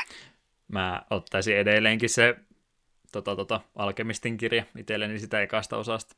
Edelleenkin harmittaa se, kun jäi keräilyversio pelistä saamatta. Siellä se on hyllyssä. Ai et. Ihminen, ihminen joka nimenomaan Persona 5 ensimmäisen keräilyversiopeli mistään pelistä ikinä hommassa, niin se Nino Kuni 1 olisi kyllä kelvannut. Eikö siinä se Nino Kuni 1 kanssa ollut se, minkä takia se tuli se kirja ylipäätänsä, niin mä ainakin olin näin ymmärtänyt, että se oli siitä pelistä, niin eikö se tullut se DS vai 3DS-versio, kumpi siitä tehtiin? Kol- eikö ne 3 ds tuli se Japanissa versio, mitä ei niin kuin täällä muualta maailmassa saatukaan minun mielestä. Niin. Mä ainakin ymmärsin niin, että se oli se kirjasta 3DS-versiota varten ollut. Ne oli tehnyt niitä liikaa. Ja sitten se ei myynytkään se 3DS-versio niin hyvin kuin oli tarkoitus, niin ne oli ilmeisesti iskenyt sitten niitä kirjoja siihen konsolijulkaisuun kiinni. Mutta jos se sitä kerran lokalisoitu ollenkaan sitä 3DS-versiota, niin mä sitten jaksa uskoa, että se kirjakaan olisi englanniksi ollut. Niin. En tiedä. Tämä oli ainakin kuulu, kuulupuheita, mitä muistaakseni tuossa 8 Play podcastissa, mitkä on tosiaan se Japanissa se lokalisointiporukka, niin heidän podcasti, niin mm, väittäisin, että heidän suustansa olisin tämän väittämän kuullut, että kyllä mä siihen myöskin jonkin verran luotan. En tiedä, tehkää kotityönne itse ja tutkikaa nämä lähteenne. Takapölkyn sana ei ole viimeinen, mekin vaan yritetään täällä parhaamme. Jep. Jotain saattaa välillä väärin mennä. Kyllä me yleensä yritetään jotain muutakin kuin Wikipedia käyttää tiedon lähteen. Teidän täytyy uskoa mua. Overboardissa muun muassa, jos menette Wikipedia, niin ei siellä luo oikeastaan yhtään mitään. Että kyllä me välillä ainakin yritetään vähän enemmän. Jes, jes. Streets of Ragein vinyylithän sulla varmasti mielellään ottaa. Aa, ykkösen, ykkösen musat on niin hyvät. Ai että. Ne taisi valitettavasti olla loppuun myytyjä jo, että myöhässä olet. Voi voi, ei voi mitään. Se vielä, Afterburnerit, onko sä pelannut niitä? Tiedätkö sä, mitä ne on? Tiedän mitä ne on. Tiedän, että ne näyttää hyviltä. En ole koskaan pelannut. Okei. Okay. Mä en Genesiksen ykköstä ja kakkosta pelasin molempia jonkin verran kaverilla ja en hirveästi niistä muuta muista, paitsi että se, kun mä vaan paremmin muistan, niin siinä muistaakseni pääsi peli aika hyvin läpi, koska sehän siis on sieltä ää, pärä, pärä, tota, tota, mä jostain kumman syystä ei mennä sanaa lentokone keksiä, kun tämä suomen kieli on niin hankala, niin sehän niin kuin, käytännössähän se menee aika lailla raiteilla, et toki sinne sä pystyt vapaasti ruudun sisällä liikkumaan, mutta sä pystyt niin kurssia vaihtamaan käytännössä, että suunta on sama kaikesta huolimatta. Niin muistaakseni sen Genesis-version tai Megaravin-version, kummalla terminologialla nyt mennäänkään, niin aika pitkälle pääsi ihan vaan pelkästään sillä, että sä pidit se tota, aluksen koko ajan nokaa sinne vasempaa alakulmaa, etkä kääntynyt ikinä, niin kaikki ne o mitä kohti tuli, niin mielestäni meni aina ohitse, että sä pystyt vaan menemään vähän niin kuin kyytiläisenä sinne, niin et, et ampunut ketään, mutta nekään ei osunut suhun. Muistan tätä käyttäneeni kovastikin, ja sillä päästiin melkein peli loppuun asti läpi, ellei jopa läpi asti sitten bosseihin asti ainakin. Että oli se save spotti siellä jossain nurkassa. Täytyy kokeilla joskus uudestaan. Eihän me olla mitään lentelypelejä vielä pelattukaan tuon tyyppistä. Siis älä sano uuden squadronin, mä nyt erotan shoot upit ihan tuommoisesta lentosimulaattoreista. En ole sanonut uuden squadron, olisin, olisin sanonut Tailspin. Se unohat aina Tailspin. Ja se, se on, se, se on se syvällisin lentosimulaattori. Olet erittäin oikeassa. Joo, joku tommonen Ace Combat-tyyppinen peli, niin voisi kyllä joku kerta ehdottaa. Katsotaan, löytyykö jotain kilpailevaa pelisarjaa, niin mä sitä Ace Combatia jonkin verran pelannut, niin olisi kiva jotain muuta katsoa. Joo. Ei me nyt varmaan ruveta mitään omaa tota, simulaattorisysteemiä tänne rakentamaan, että mä pakoita sua joystickia ja muuta ohjainta hommaamaan sen takia, että joku kevyt arcade-henkilöinen lentosimulaattori, niin se voisi olla ihan hyvä puheenaihe joku kerta. Jep. Puhunko mä tänään muuten vaan hirveästi vai mistä tämä puhe höpinä nyt oikein tulee? Sulla on. Kovastikin keskeytän sua koko ajan. Haluan vaan puhua jatkuvasti. Sulla on tänään tarve puhua. Ei se väärin ole. Välillä näinpä. Joo, mennäänkö eteenpäin? Ei mulla muuta. Joo. Donkey Kong 3, The Great Counter Attack. Meinas tulla counteri automaattisesti loppuun, mutta eipäs tullutkaan. On, mm, on en, ekaa kertaa saamassa nyt saatu levityksen internetin kautta Tämä Nintendo on lisensoima virallinen Donkey Kong-peli on Hudson Softin kehittämä koti PC-käännös pelin arcade-versiosta.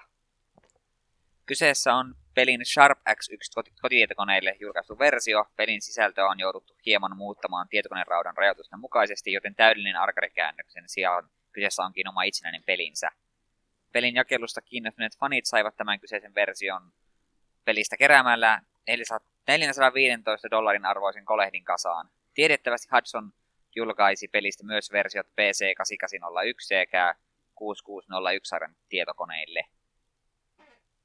Ja niitä versioita nyt ei ole vielä julkaistu, että tämä oli nyt ensimmäinen versio tuosta kyseisestä käännöksestä, mitä on tuonne internettiin asti päässyt.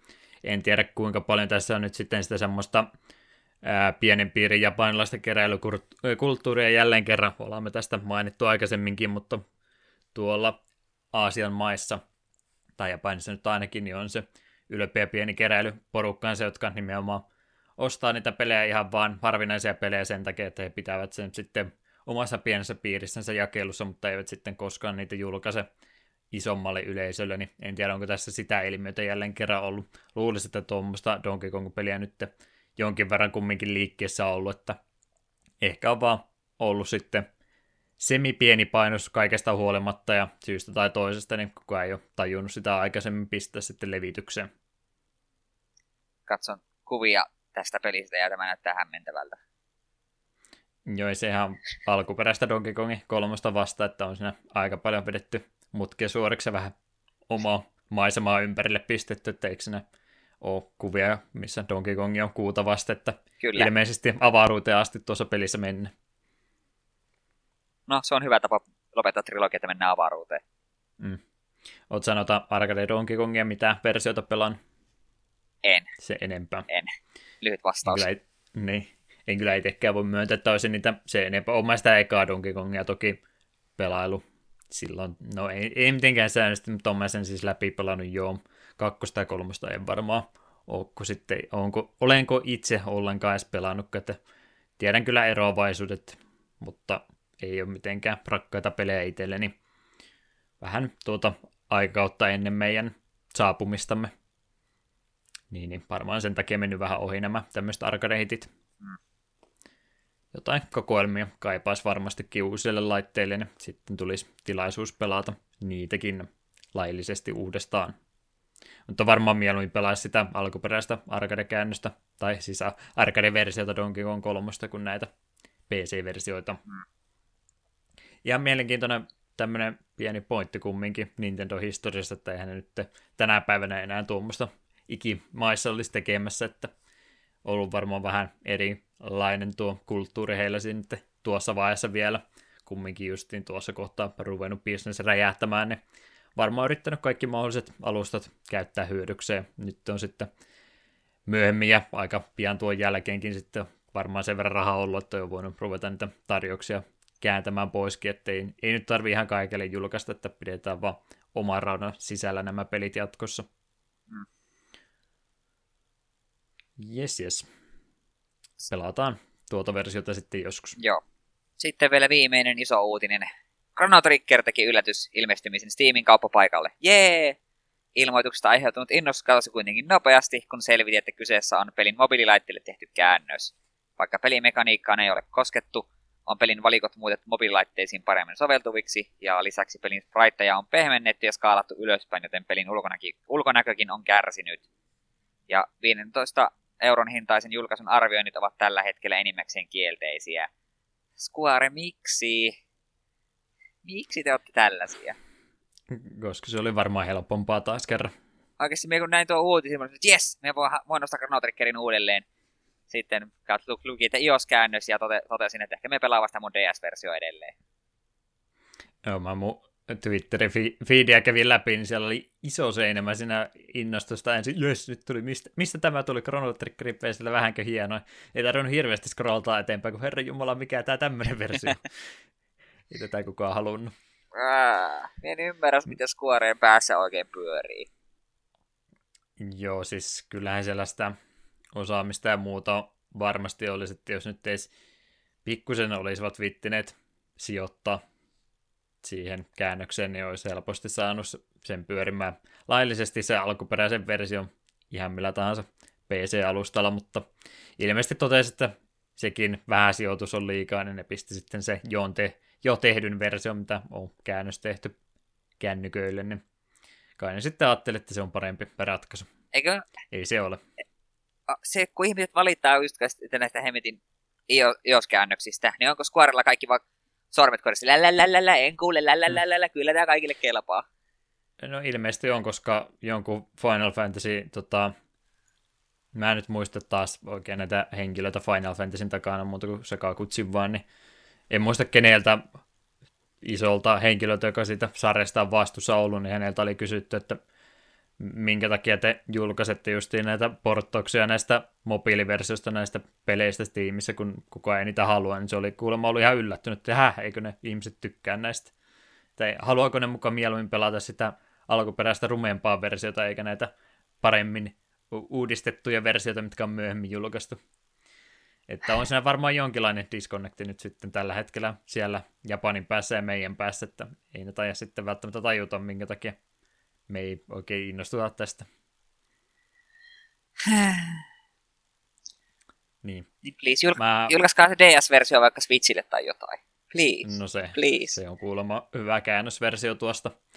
Ja tota, niin, ei, mä en ole tuota ainakaan ostamassa ihan protestiäänenä jo pelkästään. Oma Chrono on ihan tarpeeksi monta kertaa muutenkin elämässä pelannut, ettei nyt mitään menetystä siinä mielessä tapahdu. Harmi, ettei nyt sitten sitä alkuperäistä versiota saanut. Musiikit on kuulemma onneksi on vielä paikallaan, mutta mun mielestä ne on vähän... Ei ne ole maailman rumiimpia noin, jos sä oot nähnyt, miten ne on skaalauksena noissa mobiiliversiossa tehnyt, että ne on semmoisen mä en tiedä mikä sen prosessin nimi on, mutta ne justiin pehmentää sitä alkuperäistä spritea jotenkin, että se tulee vähän semmoisella, vähän niin kuin paintilla, semmoisella sillä, sillä siveili vai millä työkalulla täytetty ne spriteit, reunat ja sitten se on skaalattu ylöspäin sillä se efekti saatu, niin ei se nyt huonoin mahdollinen tapa ole, mutta ei mulla mitään vikaa niiden alkuperäisten grafiikkojen niin, siis, kanssa ollut, niin miksi piti koskea? Niin ei ne ole varsinaisesti rumia, mutta ne näyttää mobiililta me keksi mitään muuta termiä. Siitä tulee vaan semmoinen mobiilifiilis. Ja sitten just se, kun ei vitti edes tosiaan niitä menuja, jotka on tarkoitettu pienelle ruudulle, niin ne on vielä käännetty samanlaisena kuin siinä versiossa, niin ei se hyvältä näytä. Jep. Että, että ja se, mikä mulla nyt päällimmäisenä kysymyksenä tästä tulee mieleen, että, että kummin päin mieluummin ei julkaise ollenkaan, vai julkaise tämmöisenä? Ei julkaise ollenkaan. Sä oot sitä mieltä? Olen, koska tämä vaan niin käsinäkään just että ensin innostutaan ja sitten masennutaan vaan entistä enemmän. Mennään itkemään sikioasennossa. Tämä olisi se laillinen tapa, mutta ei kukaan tätä pyytänyt, tätä versiota. Jep. Onhan se vähän hankala. Haluaisin tukea, mutta en, en nyt pysty valitettavasti sitä tekemään. Chrono sen nimenomaan kaipaisi, koska alkuperäistä versiota on vähän hankala tässä kohtaa enää lähteä hommaamaan. Eikä siitä tietysti, vaikka sen kolminumeroisen summan maksaisitkin, niin ei sitä nyt enää itse tekijöille tässä vaiheessa enää mitään päätyisikään käytettynä, kun sen ostaa. DS-versiokin on kauan sitten varmaan painosta pois mennyt, niin ei myöskään sitä kautta.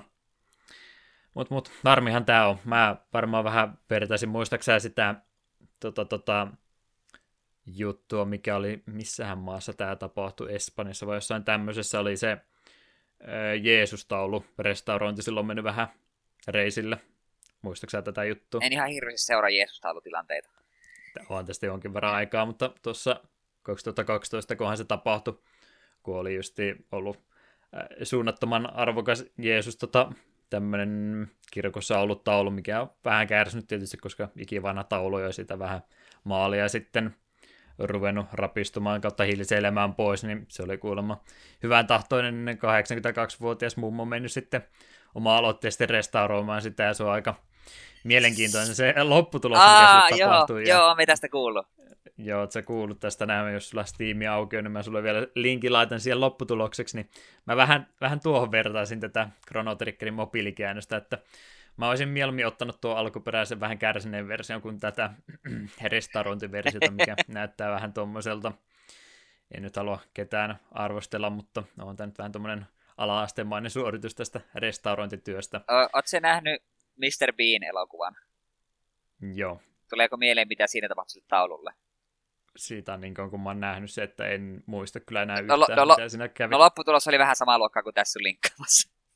Okei. Okay. kumminkin tämä on se lopputulos, mikä tässä nyt Chrono Triggerissä tapahtui, niin vähän tämmöinen Joo. koominen vertauskuva. Tähän mä se yhdistäisin Joo. kumminkin. Mutta itse haluaisin vielä tässä Triggerissä sen vielä sanoa, että minä olisin halunnut, että ne tekee tästä hyvän ja tätä myös hyvin, koska sitten olisi olemassa pienen pieni toivon kipin, että jossain muodossa saataisiin myös Chrono Cross Eurooppaan. Oh, minä haluan pelata Chrono Crossia. En ole ikinä saanut pelaa sen, mä näin vähän vaan video, se näyttää niin hyvältä. Ja please, mm. please, antakaa meille Chrono Cross. Eihän ne tainnut PS-Storeen kanssa kolmoselle koskaan tuoda. Ei ainakaan täällä. EU-hun. Ei täällä, Euroopassa mm. ei ole julkaistu. Kun I'm so aina sad. Haluaa, haluaa ne kaikki lokalisointiversiot pitäisi olla olemassa, että ne suostuu uudelleen julkaisemaan niitä. Että... Harmi sekin joo. Mä joskus sitä yritin aloittaa, mutta en tiedä miksi en sitten pelannut juurikaan ollenkaan. Mut mut. Sanoma varmaan on, että molemmat täällä takapelkyn päässä niin ollaan Chrono Triggered. Kyllä. Hehe.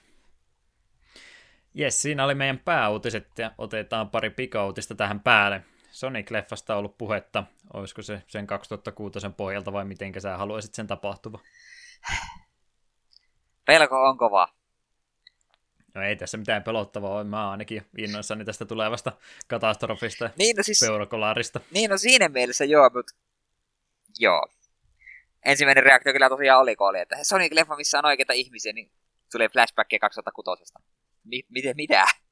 Onko tämä yhdistelmä toiminut teille jossain vaiheessa? Joo, mä Sonicista muksuna tykkäsin kovastikin. En sen jälkeen ole uusista peleistä välittänyt ollenkaan. En sano, etteikö vanhemmassakaan iässä saisi Sonicista tykätä, mutta tässä ei ole mulla enää mitään osa eikä arpaa tämä, tämän suhteen, että mulla on ihan sama, mitä tälle tapahtuu. Tuo Sonic on kärsinyt jo sen verran mittavia vahinkoja tässä viime vuosien aikana, että ei se nyt varmaan yksi surkea leffa enää tässä vaiheessa enää sen enempää laivaa kallista suuntaan tai toiseen. Kaikki hyvänä, mitä ne teki tämä tuli niin kuin Sonic Manian myötä, niin hyvä seika. Hyvä seika. Tämä on tämä sun Mr. Pinin taulu kyllä kaunis. on. Vähän sama lopputulos, joo. Ymmärrän. Mutta mut, ei olla nyt sitten jälleen kerran, en tiedä, 2019 ne taisi puhua loppuvuodesta, että pitäisi olla Sonic-leffa ja tulossa.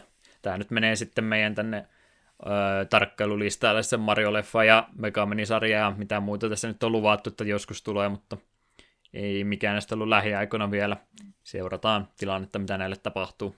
Suurin pelko mulla itse näistä kaikista on, että sitten joskus kaunissa tulevaisuudessa, kun se Magic the Gathering-elokuva tulee, että miten, miten, miten pahasti siinä käy. Ei siinä voi käydä kuin huonosti. Ää. Mä oon tästä kuullut ja jostain kumman syystä unohtanut koko asia. Se aina välillä pomppaa jostain mun mielessä, että hei, semmoinen on jossain vaiheessa tulossa. Ja sitten mä oon sekunnin innoissaan ja kolme minuuttia paniikissa, että apua, apua, apua, ne kusee tämän homman jotenkin. Se ei voi vaan onnistua. Jes, jes.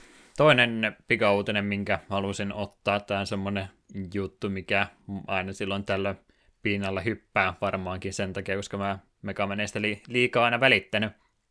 Mutta mut, jotka on ensimmäistä Megamania pelanneet, niin on varmastikin tästä öö, miten tätä nyt sanoisi, tätä uutisen luonnetta, mutta kumminkin tästä kyseisestä jutusta tavalla tai toisella ovat kuulleet, eli Megaman 1 on tuo Elekmanin kentän kappale. En rupea sitä hyräilemään, koska en halua nolata itseäni se enempää tässä näin, ei voi yrittää, jos siltä tuntuu, mutta... Ei kiitos. Ei, ei sitten. E, Elekmanin kentän kappaleen melodia on kovinkin samanlainen tuon Journey yhtyeen Faithfully-kappaleen kanssa, ja Tästä löytyy videota YouTubesta, semmoista Did You Know Gamingin henkistä kopio, huonoa kopiota siitä, ne kertoo ylpeänä tästä hienosta löydöksestä, jonka kaikki muut ovat jo tässä vaiheessa aikaisemminkin huomauttaneet, niin ei mitään uutta kumminkaan. Mutta just tämmöinen yksi iso, ei tämä myytti toki ole, mutta tämmöinen juttu, mistä on moni, moneen eri kertaan pyöritelty ja mietitty, ja nyt sitten joku meni röyhkeänä ihmisenä kysymään suoraan, että miten tuo tuon, tuon Manami Matsuen, että mitä mieltä hän tästä koko skandaalista, no ei tästä kukaan skandaalia ole tehnyt, mutta parempaa sanaa itse asiassa käytän sitä versiota nyt. Häneltä meni kumminkin suoraan kysymään, että mitä tässä nyt sitten oikein oli tapahtunut, ja kyllä tuo säveltäjä rehellisesti oli sanonut, että ei siinä mitään tahallista plagiarisointia ainakaan ole harrastettu. Ei ollut kuulemma Journey-yhtiöstä Matsuma ei kuulu aikaisemmin ja nyt oli vaan käynyt tällä tavalla, että kuulostaa vähän samalta. Eikä mulla ainakaan mitään syytä ole epäillä, ettei tässä mitään vilunkipeliä ole tapahtunut, että onhan noita tuommoisia samankaltaisia melodioita, niin ei niitä loputtomiinkaan varmaan nuotteja voi peräkkäin laittaa. Ja on tuosta samaisesta kappaleesta kautta melodian kulusta myös muitakin esimerkkejä olemassa, ja ihmiset väkipakolla niitä etsineet, niin kyllähän näitä samankaltaisia juttuja on tapahtunut ennenkin, niin ei tästä nyt varmaan ikinä olisi tarvinnut tämmöistä isoa juttua tehdäkään. Eikä tämä iso juttu olekaan, mutta silloin tällöin aina joku tästä haluaa huomauttaa, niin ehkä nyt on sitten vihdoin viimein jätetty tämä taakse, ettei tässä nyt tahalta ketä on lähdetty kopioimaan. Oot sä Journeytä hirveästi popittanut? En hirveästi. Tunnettuna metallimiehenä. En kyllä pahemmin Journey alle kuunnella. Elecmanin musiikkia kyllä. Hmm. Kyllä se samat neljä nuottia siinä Faithfully-kappaleessa soi, mutta vähän eri temmolla ja muitakin instrumentteja ja nuotteja siinä joukossa on, mutta kovin samaltahan ne kuulostaa. Tämmöistä se on. Sattumia tapahtuu. Kyllähän niitä keksintöjäkin, eikö tota, puhelinta vai mitä silloin aikanaan, kun patentoitiin, eikö pelli ohella joku toinen ihminen ollut sitä samaa teknologiaa silloin patentoimassa samana päivänäkin vielä, että kyllä niitä keksintöjä ja muita tämmöisiä omituisia sattumuksia tapahtuu aina silloin tällöin, että monta ihmistä ja sattuu tämmöisiä omituisia sattumia sitten. Jep, ja vähän niin kuin sanoit, että jotkut väk- väk- väkisin yrittää löytää yhtäläisyyksiä, vähän miten jotkut näkee Jeesuksia vaikka paahtoleivässä. Mm. Jeps, jeps. Heavy musiikista puheen ollen, oletko kuullut siitä Heavy Reissu-nimisestä elokuvasta? Eh, se oli, mä sitä Black Pantheria kun kävin katsomassa, ne oli mainos jostain Heavy Reissu nimistä suomalaista elokuvasta, että se on selvästikin sulle tehty elokuva. Jääpä. Sä oot kumminkin aina harve, ha, haaveillut siitä, että sä pääsisit Norjaan kiertueelle sun bändis kanssa. Kyllä. Ja hum, hauskalta leffalta se näytti ainakin trailerin perusteella käydä yhdessä katsomassa joku kerta keväällä sitten, kun se tulee vai milloin se oli tulossa. Tehdään näin. Se vielä ehdottomasti, no ei ehdottomasti, mutta haluan mainita tuosta elokuvareissusta. Siinä olla yli kattelin, kun muksut pelaili kännykällänsä jotain FPS-peliä, mikä pyörii omituisen hyvin. Rupeaa taas tuntemaan olonsa niin vanhaksi, kun me oltiin niin tyytyväisiä siitä, että sai Bluetoothin kautta pelattua Molto-peliä aikana, ja nyt nykyisten lapsien kännykällä pyörii, pyörii FPS yhtä hyvin kuin meillä tietokoneella kymmenen vuotta sitten, niin en tiedä mitenkään, mutta Piru hyvin pelasi muksu siinä niin kuin puhelimen kosketusnäytöllä FPS. Se pelasi niin kuin paremmin kuin minä näppiksellä ja hiirillä, ja en tiedä, onko jälleen kerran tuleva sukupolvi niin pistämässä paremmaksi, että ne on kaikilla tavalla parempia kuin me.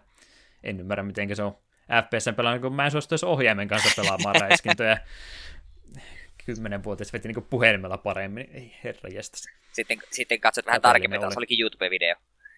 Ei se ollut, tämä katoin. Niin sen verran tarkistitte kyllä se. Nopsat tuli liikkeet pojalla. Hatun nosto. Haluaisin puolet taidoista se. Jos olisi, niin olisin Blastermasterin ennätyksen jo aikoja sitten rikkon.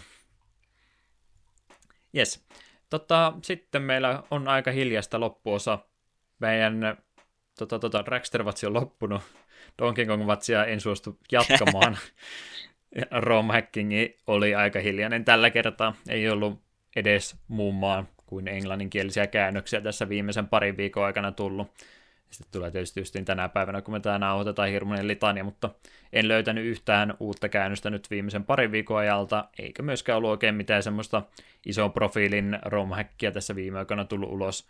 Joku oli Ocarina of Timein vaihtanut linkin tilalle Ganondorfia, se nyt ei varmaan uutiskynnystä juurikaan ylitä, niin skipataan nuo segmentit nyt varmaan sitten. On meillä tuossa uutisia tuli ihan sopivasti jo, niin ei ruveta keksimään päästämme uutisia.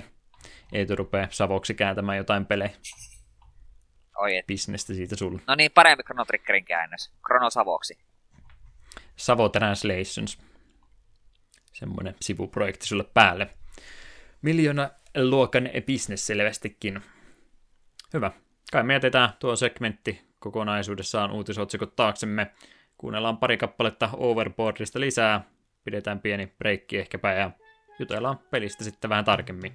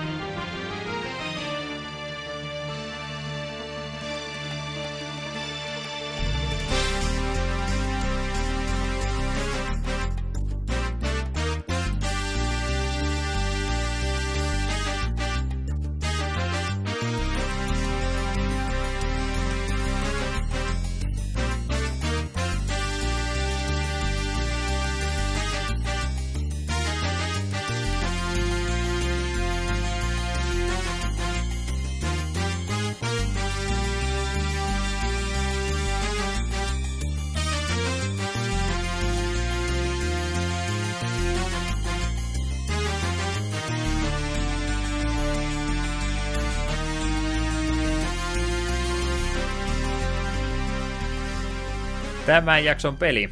Jaksohan numerolta oli 30 ja Overboard oli tällä kertaa meidän aiheena. Mulle on näköjään nämä parittaiset jaksonumerot osuneet ja ei tule parittomat, niin minun valinta oli tässä jälleen kerran. Se kertoo ja vinkkiä siitä varmaan antaa myöskin, että jälleen kerran Pleikkari ykkösen pelivalinta. Mä en tiedä mistä tämä johtuu, mutta mulla on joku pohjaton kiinnostus herännyt näitä vanhoja Pleikkari ykkösen pelejä kohtaan, vaikka monet niistä on varmastikin vähän huonosti ikääntyneitä, mutta silti kiinnostaa tässäkin vaiheessa niitä vielä ruveta pelaamaan. Kivahan se nyt on, kun aikanaan se ei ollut kaikkien mahdollisen varaa, niin nyt on sitten runsauden sarvi voi oikeastaan mitä tahansa vanhaa peliä lähteä tässä vaiheessa vielä kokeilemaan. Ja se on varmaan se syy, minkä takia innostun niitä tänne podcastinkin ehottelemaan. Ja se, minkä takia nimenomaan tämmöinen peli tällä kertaa, tämä ehkä vähän huono valinta tähän väliin, koska tässä on nyt vähän yhtäläisyyksiä tuon meidän viime jakson peli, eli Zombies Ate My Neighborsin. Ei nyt samanlaisia, mutta jollakin tavalla samankaltaisia pelejä kaikesta huolimatta. Mutta se, minkä takia mä tämän pelin valkkasin, niin silloin aikanaan, kun Pleikkari ykkösen sain, se taisi se 97 vuosi nimenomaan olla, koska ei tässä mitään järkeä olisi 96 olla, ja siinä demo olisi silloin vielä ollut mukana, mutta sen Pleikkari ykkösen mukana, minkä minä sain, niin siinä oli se Demo One CD, missä oli T-Rexin grafiikkademo ja Mantarei myöskin, ja jonkin verran pelattavaa mukana, niin Overboard oli yksi niistä peleistä, mitä siltä demo CDltä löytyy. Siellä oli Apes, kumpi on eka, Apes Odyssey on eka ja Exodus se toinen. Joo. Se oli siinä samalla levyllä ja monta muutakin, niin Overboard oli se, mistä mä en sitten sen jälkeen kuulu yhtään mitään, ja olen koko peli oikeastaan unohtunut, unohtanutkin sitten, että mitähän tulle mahtoi käydä, tuliko se ikinä ulos vai kuinka sille kävi, niin pelasin sitä Demo 1 CDtä tuossa en niin kauan sitten, ja muistui mieleen tämmöinen peli jälleen kerran. Halusin sitten tutustua tarkemmin, että miten tuo peli oikein toimikaan, koska se oli niitä pelejä, mitä mä sillä Demo CDllä käynnistin, niin pelasin se aikaa, kun sitä pystyy siinä pelaamaan, ja jonkinlaisen vaikutuksen teki, mutta kumminkin oli tonne unohduksiin sitten joutunut, ja nyt oli hyvä tilaisuus ottaa se pakon asettamana pelailuun. Se oli mun selitys. Siellä on niiden vanhojen Pleikkari 1 demo CD mukana ollut monta semmoista peliä, mitä on pikkasen kokeilu ja miettinyt, että olisi varmaan ihan kiva pelata enemmänkin, mutta ei ole sitten pienissä putiikeissa, mitä on käynyt läpi, niin ei ikinä niin kuin vastaan tullutkaan sen jälkeen. Mä ainakaan kyseistä peliä missään hyllyssä ikinä nähnyt, että ihan etsimällä etsiä piti tietoa tästä nyttenkin, että ei mikään kulttiklassikko ole kyseessä, vaan vähän tämmöinen unohtunut peli, mutta ei meidän täällä tarvitse pelkästään semmoisia isoja pelejä käydä läpi. Otettiin vähän tämmöinen pienemmän profiilin pelikäsittelyyn tällä kertaa. Mites Eetu, oliko sä ihan, taisit olla kyllä ihan hämillä, että mikä peli tämä tämmöinen on? Joo, en ollut ikinä kuullutkaan. Sulla ei Pleikkari ykköstä ollut kuvasta myöhemmässä vaiheessa? Tai Joo. ykkösen pelejä? Niin, ykkösen pelejä myös Serkuilla oli, mutta niilläkin aika rajallinen määrä pelejä, mitä tuli pelattua. Joo, ymmärrän kyllä sitten, että ei ole kuulu, jos ei ole sitä demoakaan aika, aikanaan päässyt kokeilemaan, mutta varmasti moni meidän ikäinen, jotka on tuolla Pleikkari ykkösen alkupuolella laitteensa saanut, niin ehkä on ohimennen pelistä kuullut, kautta ehkä kohta mieli virkistyy, kun mä juttelen tästä ja Eetun kanssa enemmän. Ainut... Muuten aika pieni peli. Serkuilla oli joku demolevy, mutta siitä me muistavat, että siinä oli Jumping Flash. Mitä muita pelejä me siitä muista sitä demolta. Hmm. Mutta tämmöisellä perusteella lähdettiin tällä kertaa liikkeeseen, niin annetaanpas parit muut taustatiedot tästä pelistä vielä ennen kuin ruvetaan tarkemmin purkamaan osiin kyseistä tuotosta. Eli Psygnosishan on tämän pelin kehittäjänä sekä julkaisena ollut, ja eh, Psygnosiksesta myöskin muutama sana.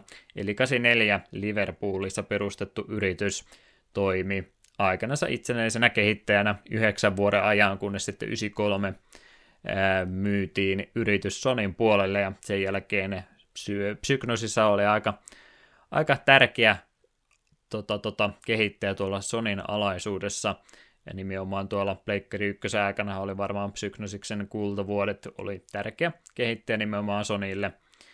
tuon elin aikana, mitä sitten Psygnosis toimi sekä pelin kehittäjänä että myöskin julkaisena. Meillä oli muutama sivukonttori, jotka sitten tuota julkaisupuolta myöskin harrasti. Niin, niin. 93 myytiin Sonille ja paljon Pleikkari 1 pelejä tekivät. Ilmeisesti me, heillä meni bisnes niin hyvin, että he halusivat sitten tota, tehdä muillekin laitteille, eli N64 ja Saturnille pelejä. Sitten oli Sony vähän suutahtanut, että ei te nyt tuommoista rupea, kun te olette meidän, meidän omistuksessa, mutta olivat ilmeisesti niin tärkeä tämmöinen first party developer heille, että lopulta mieluummin suostuivat selvittämään tämä asia sopimaan ja antoivat sitten luvan tehdä myöskin muille laitteille, mutta kyllä mä aina Psygnosiksen nimenomaan Sonin pelien tekijänä itse ainakin myöltänyt monissa omissakin peleissä Psygnosiksen logoisena käynnistäessä esiintyy. Mutta mut, tärkeä kehittäjällä oli Pleikkari 1 sen elin aikana ja sitten kumminkin tuossa vuosituhannen vaihteessa rupesi pikkuhiljaa tai yllättäen nopeastikin loppumaan sitten se pelin kehityspuoli. Eli se ö, oikeastaan koko toiminta rupesi julkaisupuolta ainakaan päättyi siinä vuosituhannen vaihteessa, kun tuo Psygnosis sitten lopullisesti sulautettiin Sonin omistukseen, ja tuo nimi vaihtui sitten tuohon SCE Studio Liverpooliksi, jona he sitten toimivat aina tuonne 2012 vuoteen asti, kunnes tämäkin puoli lakkautettiin kokonaan, että sama uhri kuten monet muutkin vastaavat pienemmätkin tuohon aikaan, että sulautettiin isompaa ja sitten lopetettiin jossakin vaiheessa kokonaan ja pidettiin IP siellä sitten emoyhtiön suojeluksessa jatkossa. Eli surullinen kohtalo tietysti, mutta ei ainutlaatuinen, suorastaan tämmöinen perinteinen, mitä tuossa on monelle muullekin tapahtunut. Mutta mitä sulla psyknoosiksesta, tämä niin hirveän ikävä sana suomalaiseen suuhun, että onko mitä muistikuvia? Tuolla on siis hirmuisesti listaa siitä, missä Psygnoosiksen nimi löytyy. Se on sitten vähän hankala lähteä pintapuolisesti katsomaan, että mitkä oli sen kehittämiä ja julkaisemia, mutta jos osaat muistaa, mitkä on Psygnoosiksen kehittämiä, niin mainitsin ne mieluummin. Joo, kyllähän tämä nyt semmoinen nimi on, että monta kertaa meitä on logo on nähnyt ja useita pelejä näiltä pelannut, ja kyllähän tuota ensimmäisen silmään iskee nämä varmasti niiden tekemät Wipeoutit ja Lemmingsit. Se mm. varsin isoja, isoja sarjoja molemmat. Niin, Lemminksiä mä nyt tietysti rupesin miettimään, että eikö se ollut julkaisijana vaan siinä. Eikö me Lemmiksestä puhuttu tuossa ton, ton, ton GTA-jakson aikana, kun sehän oli mun mielestä se, mikä se nyt olikaan, Rockstarin esi-osa. Eikö joo, joo, niinpä se olikin, luvin väärin, mutta kuitenkin. Mm. No Wipeout on ainakin näiden, näiden iki oma, ja se on semmoinen aika merkittävä. Joo, kolmas Wipeout mulla oli itsellä, ja en tykännyt sitä niin paljon kuin monet muut, mutta ymmärrän kyllä, että se on erittäin suosittu pelisarja ollut. Ollut ne Wipeoutit. Mites onko siellä jotain muuta vielä heittää hatusta? jää ollut mu- en ole varma, kun julkaisena vai teki nämä, nämä Discworld, nämä, nämä, nämä, nämä seikkailupelit kiekkomaailmaan sijoittuvat. Eipä nyt haittaa, vaikka meneekin sekaisin, mutta onhan on... siellä paljon tuttua. Se, se on ollut kyllä Discworldit semmoista, mitkä mua kiinnostaa, mutta en nyt tullut tutustuneeksi niihin? Suosittelen lämpimästi. Mä oon lukenut joka ikisen suomennetun kiekkomaailmakirjan. Ai jumalauta, ne on hyviä. Terry Pratchett ja mun kaikki joku suosikkikirjailijoita ihan ehdottomasti. Ja nuo pelit kiinnostaa kyllä, ihan vaan sen takia, että kirjat on tuttuja. Oliko ne huumoripitoisempaa fantasiaa vai onko väärin ymmärtänyt? Hyvin huumoripitoista. Mie, ve, ve, mie usein vertaan Terry Pratchettia ja niin kuin Douglas Adamsia eli Norran käsikirjan liftareille. Että tyyli on hyvin samankaltainen, vaikka Skifin sijasta onkin fantasiaa. Jep, jep. Tota, tota, itse mainitsin niistä Psygnosiksen peleistä ainakin tuota Pleikkari ykkösen puolesta. Mä en kovinkaan hyvin tuota vanhaa Amigaa ja tämä aja heidän materiaalinsa tunne tai osaa erottaa, että mitkä he tekemien julkaisemiensa, mutta Pleikkari ykkösen ajolta justiin, niin äh, lisäksi Roll olikohan ne heidän kehittämiä vai julkaisemia. Uh, Attention to Detail on ilmeisesti kehitteli julkaisijana siinä, no kumminkin Rollgateit oli tuttuja. Uh, G-Police taitaa olla heidän kehittämänsä. En tykännyt kyseistä pelistä ollenkaan, mutta isä toi joskus töistä tuon noin, niin oli pakko pelata. Se on Psygnosiksen peli. Ei tai tänä päivänä pyöriä kovinkaan, tai ei silloinkaan pyörinyt kovinkaan hyvin, mutta omanlaisensa uniikki peli kumminkin siihen aikaan. Destruction Derbeistä mä oon tykännyt kovastikin paljonhan tuota löytyy just niin tuota ajopeliä. varmaan sen takia sitten just niin kun oli siihen aikaan vielä isän kanssa pelit jaettu kahdestaan, niin oli sen takia tuota ajopuolta ja urheilupuolta enemmän ne Destruction Derbyt, F1, tämmöiset vastaavat, niin paljon ajopelejä tuolta ajalta ehdottomasti on, mistä se Psygnosis itselleni on, aikaisemmin on tuttu. Sitten jotain muuta tämmöisiä tuttuja IPtä, mitä tuolla on, niin kolonivarseista jonkin verran tunne, mutta en ole itse niitä omistanut. Mm, tähän muuta täältä vielä löytyisi, raskalia muuta. Hirmuisesti siellä Pleikkari 1 puolella ehdottomasti on Psygnosiksen kehittämää tavaraa, että paljon on tuttua. Yes. Overboardista sitten muutama sana myöskin, jos et halua Psygnosiksesta enempää lausua tässä kohtaa. Ei tarvitse. Saat kyllä keskeyttää, jos jotain yhtäkkiä mieleen tulee, mutta itse pelistä mieluummin enemmän puhutaan tänään. Vähän hankala oli, no ei nyt hankala, mutta joutui vähän syvempää katsomaan, että ketkä tätä peliä on ollut tekemässä, ja en tunnistanut myöskään muista asiayhteyksistä kyseisiä henkilöitä, mutta krediitit sinne, joille krediitit kuuluu. Otin kolme nimiä tuolta kehittäjien joukosta. Tuottajana Alan Punker, suunnittelusta vastannut Nick Harper ja pääohjelmoinnista Robert C. Dipley. Kaikki näistä kolmesta on edelleenkin tänä päivänä pelin kehityksen maailmassa enemmän tai vähemmän mukana, mutta en ruvennut niitä sitten erittelemään se enempää. Paljon sieltä löytyy jälleen kerran, kuten tuossa mainitsin Psygnosiksen tuotannosta, niin aika paljon ollut sitten jatkossakin sitten noiden ajopelien puolella, mutta osa on lähtenyt muihin yrityksiin ja muuta, että moni osaajia, kaikki kolme heistä tuossa noin, mutta ei mitään semmoisia ison profiilihenkilöitä tämän pelin takana valitettavasti ollut, että varmaan tämmöinen omalaisensa omasta aloitteesta tehty projekti tämä Overboard siis kyseessä on. Moby Gamesista löytyy tarkemmat tiedot, jos ihmettelette, kun menette Wikipedian puolelle katsoa, niin ei löydy englanninkielisestäkään ää, sivustosta oikein kunnolla tietoa tästä pelistä, niin Moby Gamesista kyllä pitäisi kaikki, tai ainakin valtaosa sitten taustatiimin jäsenistä löytyy, jos henkilöstö pelin takana kiinnostaa enemmänkin. Pelihän on julkaistu 97 vuoden puolella, Giant Bomb kertoi mulle, että ää, tarkempi julkaisupäivä on lokakuun 28. Mutta koska Giant Bomb on jenkkiläinen pelimedia-sivusto, niin oletan, että tämä on varmaan sitten tuo Pohjois-Amerikan julkaisupäivä. Mutta 97 ainakin vuosi menee kohdalle, kumma, että on tarkempaa tietoa sitten Euroopan julkaisusta jäänyt. Yritin ainakin etsiä, mutta en tarkempaa tietoa tästä löytänyt. Eiköhän tuon vuosiluku meille tässä vaiheessa riitä kumminkin. Ja, ja Shipwreckers nimellä sitten on tämän peli tunnettu tuolla Pohjois-Amerikan puolella. Jos yritätte pelistä tietoa enemmän löytää, niin eikä Overboardi tule vastaan missään muualla, niin saattaa johtua siitä, että Shipwreckers nimellä löytyy tuo peli sitten muualta. Eli jos menette UK IPstä etsimään tätä peliä heti jakson jälkeen, kun haluatte itsellenne ostaa, niin jos ei Overboardina löydy, niin koittakaa Shipwreckers kirjoittaa vaihtoehtoiseksi, niin ehkäpä sillä onnistaa. Muistaa vaan se huutomerkin laittaa perä, se on tärkeä. Yes, mä jätän yhden jutun nippelitietoihin, meinasin sen mainita, mutta mulla ei ollut nippelitietoja tarpeeksi, niin jätän pienen tiedon jyväsen sinne. Pidetään ei tuo jännityksessä, mikä se mahtaa olla. Jännittävää. Ei, ei ole todellakaan tärkeä asia, mutta liittyy tuohon nimen muutokseen. Mun teoria tulossa. Mutta mut, Eetu voisi vaikka tarinasta kertoa vähän, mikäs meidän lähtökohta tässä oli. Se oli tämä jakson merirosvo kumminkin. Joo, tarinan lähtökohta se on, että kapteeni Blowfleet on hiton kova merirosvo. Me päästään sillä aika pitkälle. Se oli siinä ilmeisesti. Joo, tää, se linkkasit minulle tämän, tämän ohje, ohjekirjan, että on kirjoitettu piraatiksi ja tykkään piraattipuheessa, että tämä tekstin, että lukeminen on aivan järkyttävää. ei ole virallinen puhu niin kuin piraattipäivä tänään, niin ei lähdetä sille linjalle kumminkaan. Vähän mä uhkailin etua, että mä piraattikielellä puhuisin tänään, mutta en mä, ollut, en mä nyt halua kumminkaan. Ei mennä sille tielle. Joo, ei todellakaan ole siis mikään tarinavetoinen peli kyseessä, vaan tämmöinen arcade-henkinen ylhäältäpäin kuvattu räiskintä shooteri. Voiko näin kuvailla?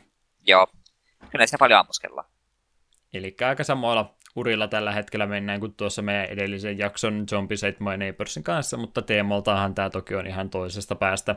Viimeksi oltiin kauhuelokuva merkeissä ja nyt meillä sitten on välimerelliset karibialaiset maisemat vaihtuneet tilalla ja merirosvoilun elämää tässä lähdetään harrastamaan peliä pelatessa. Mutta ei tosiaan mikään tarinavetoinen peli ole, vaan ihan kenttäpohjainen tämmöinen arcade rämistely, rymistely kyseessä. Eli pelimekaniikasta varmaan, että saatte jonkinlaisen yleiskuvauksen pelistä. Ainakin tuo vaki, vakituinen kamerakulma on tuolta suoraan ylhäältä päin, miten tämä ilmeisesti tarkoitettu pelattavaksi, mutta saa sen sinne aluksen taakse kumminkin. Eli miten tuota nyt lähtisi sitten kuvailemaan muuta kuin arcade henkisenä pelinä.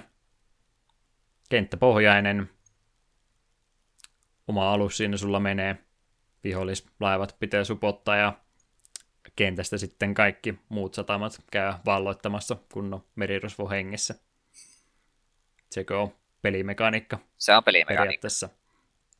Eli alusta ohjastetaan, ei kovinkaan tota, oikean maailmaan perustuvan fysiikan pohjasti, vaan aika ketterähän se sun laiva loppujen lopuksi on. Voidaan kontrollista toki olla kohta monta eri mieltä, mutta semmoinen semi-nopeatempoinen uh, alus sulla siinä käytettävissä, mitä sitten ohjastetaan kentissä aina satamasta toiseen, kunnes sitten se loppupäätöspiste sieltä löytyy ja matkan varrella sitten esteitä löytyy enemmänkin. Vastustaja aluksia siellä joukossa ja sitten muita liekinheitinne torneja ja muita tämmöisiä esteitä sieltä löytyy, sirkkelisahoja siellä yrittämässä sun puulaivaa upottaa ja muuta, että Paljon sieltä esteitä kenttien joukosta löytyy ja kentät on loppujen lopuksi yllättävän sokkeloisia. Yleensä kun ajattelee tämmöistä ylhäältä kuvattua ää, toimintapeliä tuolta ajalta, niin ne on yleensä aika simppeleitä, mutta tässä on aika paljon semmoista omituista seilaamista ees takaisin, kun yrittää löytää, että mihinkäs tässä nyt sitten pitikään mennä. Joo, se oli aika yllättävää, kun sillä tyyli eka kenttä oli varsin suoraviivainen. Menet tuonne, valta tuo satama ja niin poispäin. Sitten aika nopeasti pelissä näyttikin, että ei hei, hei tämä loppupeli tämmöistä olekaan. Hmm. Että tämä on vähän erikoinen kyllä.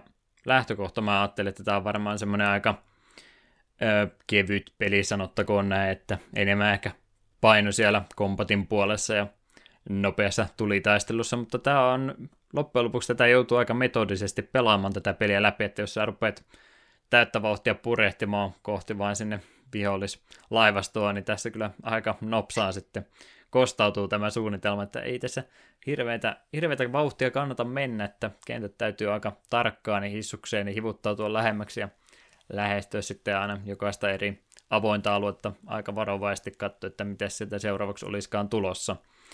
Eli, eli ei ole semmoista ihan tota aivotonta viihdettä tämä peli, vaan kyllä tässä täytyy aika varuillaan jatkuvasti olla, jos mieli kuivin jaloin satamaan asti tien se löytää.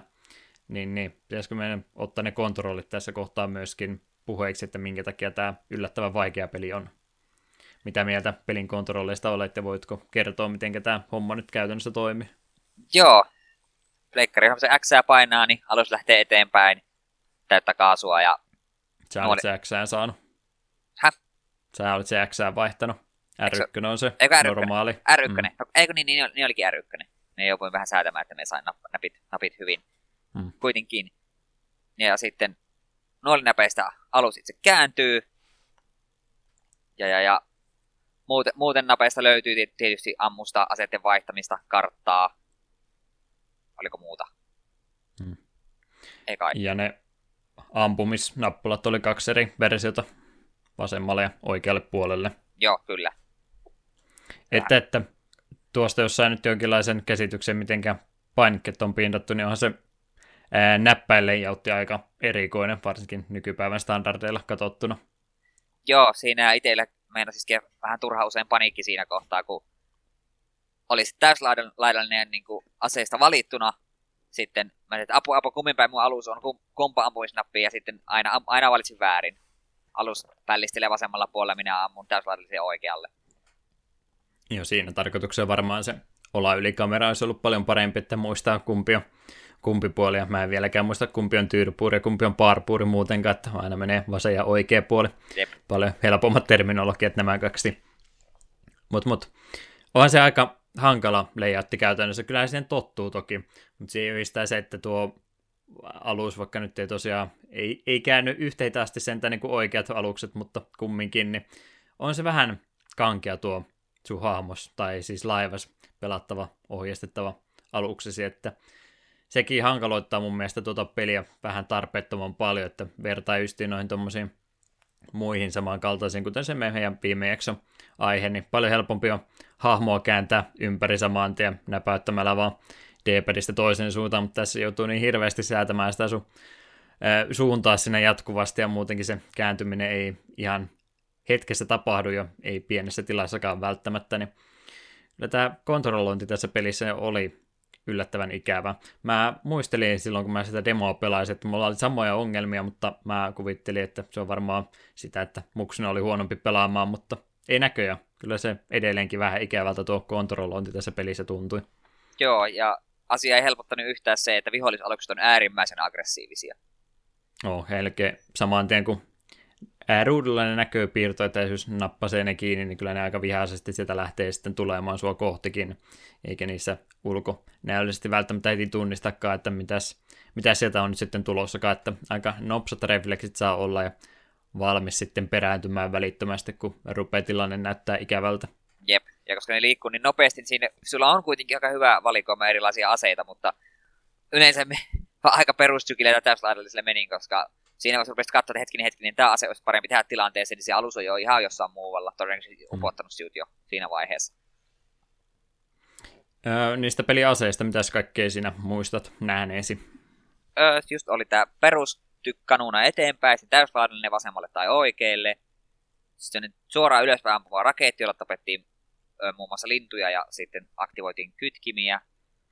Sitten oli noita, noita polttotynnyri tai jotakin, me pystyy jättämään suoraan taaksepäin. Mm, joo, Jon... öljyläikkiä pysty. Joo, jon, jonkin sortin tuliase oli kanssa. Sitten oli se sähköase, mikä vahinkoittaa kaikkea ympärillä olevaa, mutta se, sitä kyllä tapasi tulemaan vasta loppupuolen kentissä, kun passwordilla testailin. Hmm. Ja unohankohan me vielä jonkun. Miinoja oli vielä niin myöskin miinat. siihen päälle. Joo, niin Siinä oli. taisi kaikki jopa tulla mainittuakin.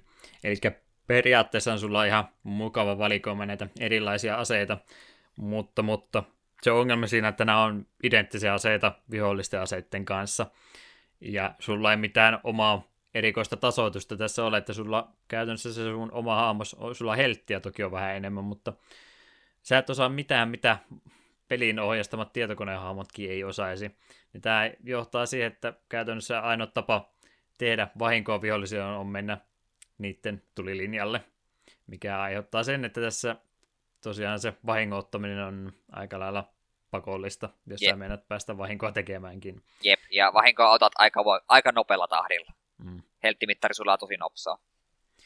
Ihan perustuttukin kuulla, että ei nyt niin hirveästi vie, mutta sitten tulee jotain omituisia tasapainotusjuttuja, että tuli tuossa pelissä vielä kyllä hirmuisesti vahinko, että sitä on yritetty tasapainottaa sillä, että jos sun alus syttyy takia tulee, niin sä voit mennä vesiputouksen alle sen sammuttaa, mutta niitä nyt ei ihan pari metrin välein, välein kummiskaan ole, niin saattaa olla, että sulla ei sitä vaihtoehtoa ole. Joo, ja liekiheitin alukset on vastassa aika pirullisia. Ne tulee iholle ja sit sun siis oikein heltimittari vaan sulaa pois. Hmm. Joo, joutuu tykin kuulija tähtäämään tosi tarkasti, että ne osuu, mutta liekiheitin riittää, kun sä vaan heilutat sitä vähän sinne päin, jos se yksi pikseli osuu siihen purjeeseen kiinni, niin sitten on laiva tulessa ja kolmasosa heiltistä siitä melkein valuu saman tien pois. Jep, ja ukkoja hyppii kyydistä. No se on sentään vähän yritetty auttaa sillä, että ei se ei kerrasta se kaikki vahinko tulee, vaan nimenomaan sieltä hyppii sitten niitä miehistön jäseniä pois, sä pystyt vielä ne pelastamaan ja se menetetty heilti sieltä takaisin enimmät ainakin ottamaan. Jep. Ei kerralla lähde, mutta kumminkin. Jep. Ongelma on siinä, että siinä jos tulessa jengiä hyppii ulos kyyvistä ja samaan aikaan laiva liekittää sinua lisää, niin siinä, siinä, siinä on tekemään vaikeita valintoja, joista kaikki on vääriä. Mutta kyllä niille kaikille eri aseille käyttöä löytyy. Harmi vaan, kun tosiaan mä ainakin tämmöisen tyylistä peliä lähtisin pelaamaan, niin mä haluaisin ainakin, olettaisin, että se sun oma hahmo olisi vähän niin kuin semmoinen eliitti juniitti näiden kaikkien muiden joukossa, että sä pystyisit tekemään paljon. Sä pystyisit yksin ne kymmenen laivaa kerralla tuhoamaan, mutta se nyt ei tässä ole käytännössä mahdollista, vaan sun täytyy, kuten sitä metodista sanaa tuossa aikaisemmin käytin, niin aika, aika varovasti yksi kerrallaan melkein siellä kohteisi valkkaamaan ja upottamaan se ja sitten vasta etenemään, niin pelin tempohan tässä tuntuu olevan paljon hitaampi kuin mitä sitä ehkä niin toivoisi oleva. Mä ainakin olisin halunnut mieluummin semmoisen nopeatempoisen räiskinnän tästä näin, missä mennään täyttä vauhtia vaan sekaan taistelemaan. Lopputulos on vähän semmoinen, että se joutuu aika hitaasti ruutu kerrallaan etenemään. Jep. varovasti, että mitä tässä nyt tehdään, koska se henki lähtee pelottavan nopsaan tässä pois. Jep, ehkä ajoitus oli tälle pelille meillä, meillä vähän huono, kun tämä pelasi Zombies Ate My Neighborsin jälkeen, jossa sai mennä aika täysillä ja hmm. pistää kaiken nopeasti nuriin, niin tässä stra- sama, sama strategia kostautui välittömästi. Kaksi vihollista meinas olla jo liikaa ja kolme vihollista kerralla, niin alkoi olla jo sitä, että tämä elämä voidaan nyt jo hyljätä. Vaikeustason on puolella, mitä se nyt mennään muutenkin, mutta olihan tämä kyllä kaiken kaikkiaan niin tuntui vähän, vähän turhan vaikeata pelitä. Mä olisin vähän erilaista meininkiä tästä toivonut. Ensimmäinen kenttä, kenttä vaikutti kivalta, sen jälkeen se vaikutti, lähti oikeastaan saman tien kasvuun. Tosi nopeasti, joo. Väli paikkoja tuossa tulee lisäreitä kuulema. Loppuokoiden myöskin aika paljon enemmän saa. Monet niistä on salais, ei, salaisuuksien takana, mutta pelin salaisuudet nyt ei niin salaisia, että vesiputouksen takana tai jotain tämmöistä rikkinäistä seinänpätkää olisi vähän niin kuin jossain Zeldassa konsana, että ei niin suuria salaisuuksia ole, että lisäreitä toki kyllä saa, mutta varomattomalla pelaamisella niistä myöskin ero yhtä nopeasti pääsee. Jep. Että, että mitenkäs, oliko se maailmojen välissä pysty tallentamaan vai parin kentän välein? Sitten Eikö joka kentän salasanasysteemi. Eikö joka kentän jälkeen pystynyt tallentamaan? Mun Ää, taisi olla joo, mutta oliko tässä nyt se juttu, että ei saanut sitten aseita mukanansa vai oliko jotain tämmöistä taisi ongelmaa? Ase- Mä en... Taisi olla joo, mutta sitten kun jäljellä olevat elämät kuitenkin tallettuu. Että okay. Se oli vähän ikävä systeemi. Siksi minä aika nopeasti meninkin siihen, sille linjalle, että minä pelasin pari sessioa, pääsikö minä kolmanteen tai neljännen kenttään parhaimmillaan. Ja sitten, tot sitten etin kaivoin passwordit ja kävin jokaisen maailman testaamasta, minkälaisia on tulossa. Hmm. Että, että kyllä pystyy onneksi sentään välistä tallentamaan ja se ihan hyödyksi tulla. Ja salasanasysteemi tuossa myöskin sitten erikseen vielä löytyy. Että yrittää toki saa ja varmastikin joutuu, jos peliä haluaa läpäistä, että eikä olla yrittämällä aika vaikea Mua vaan ei tämmöisen pelin kanssa niin hirveästi yleensä huvita montaa kertaa samaa kenttää yrittää, että loppuu sitten se pelaaminen mieluummin siinä kohtaa kesken, kun väkisi yrittää pakottaa itsensä tätä loppuasti pelaamaan.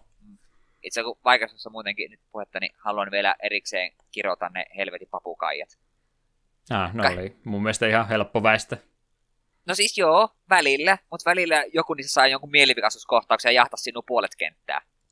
Joo, no ne on aika kärsivällisiä otuksia. Ne siis on, väli, välillä oli oikeasti otuksia, että ei, tuo ei vaan niin anna periksi. Ja emme en, en kerkeä ottaa sitä rakettia ja ruveta sitä ampumaan alas, kun tässä on kolme laivaa mun niskassa samaan aikaan. Helvetin linnut. En tykännyt. Jep, jep.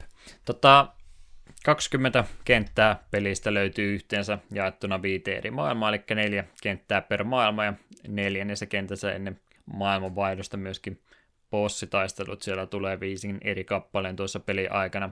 Koititko sä tällä sun salasana hyppimisellä niitä bosseja ollenkaan? En itse nähnytkään koko bosseja. Okei, okay, sä et edes tiennytkään, että pelissä on bosseja. Eh. Hyvä.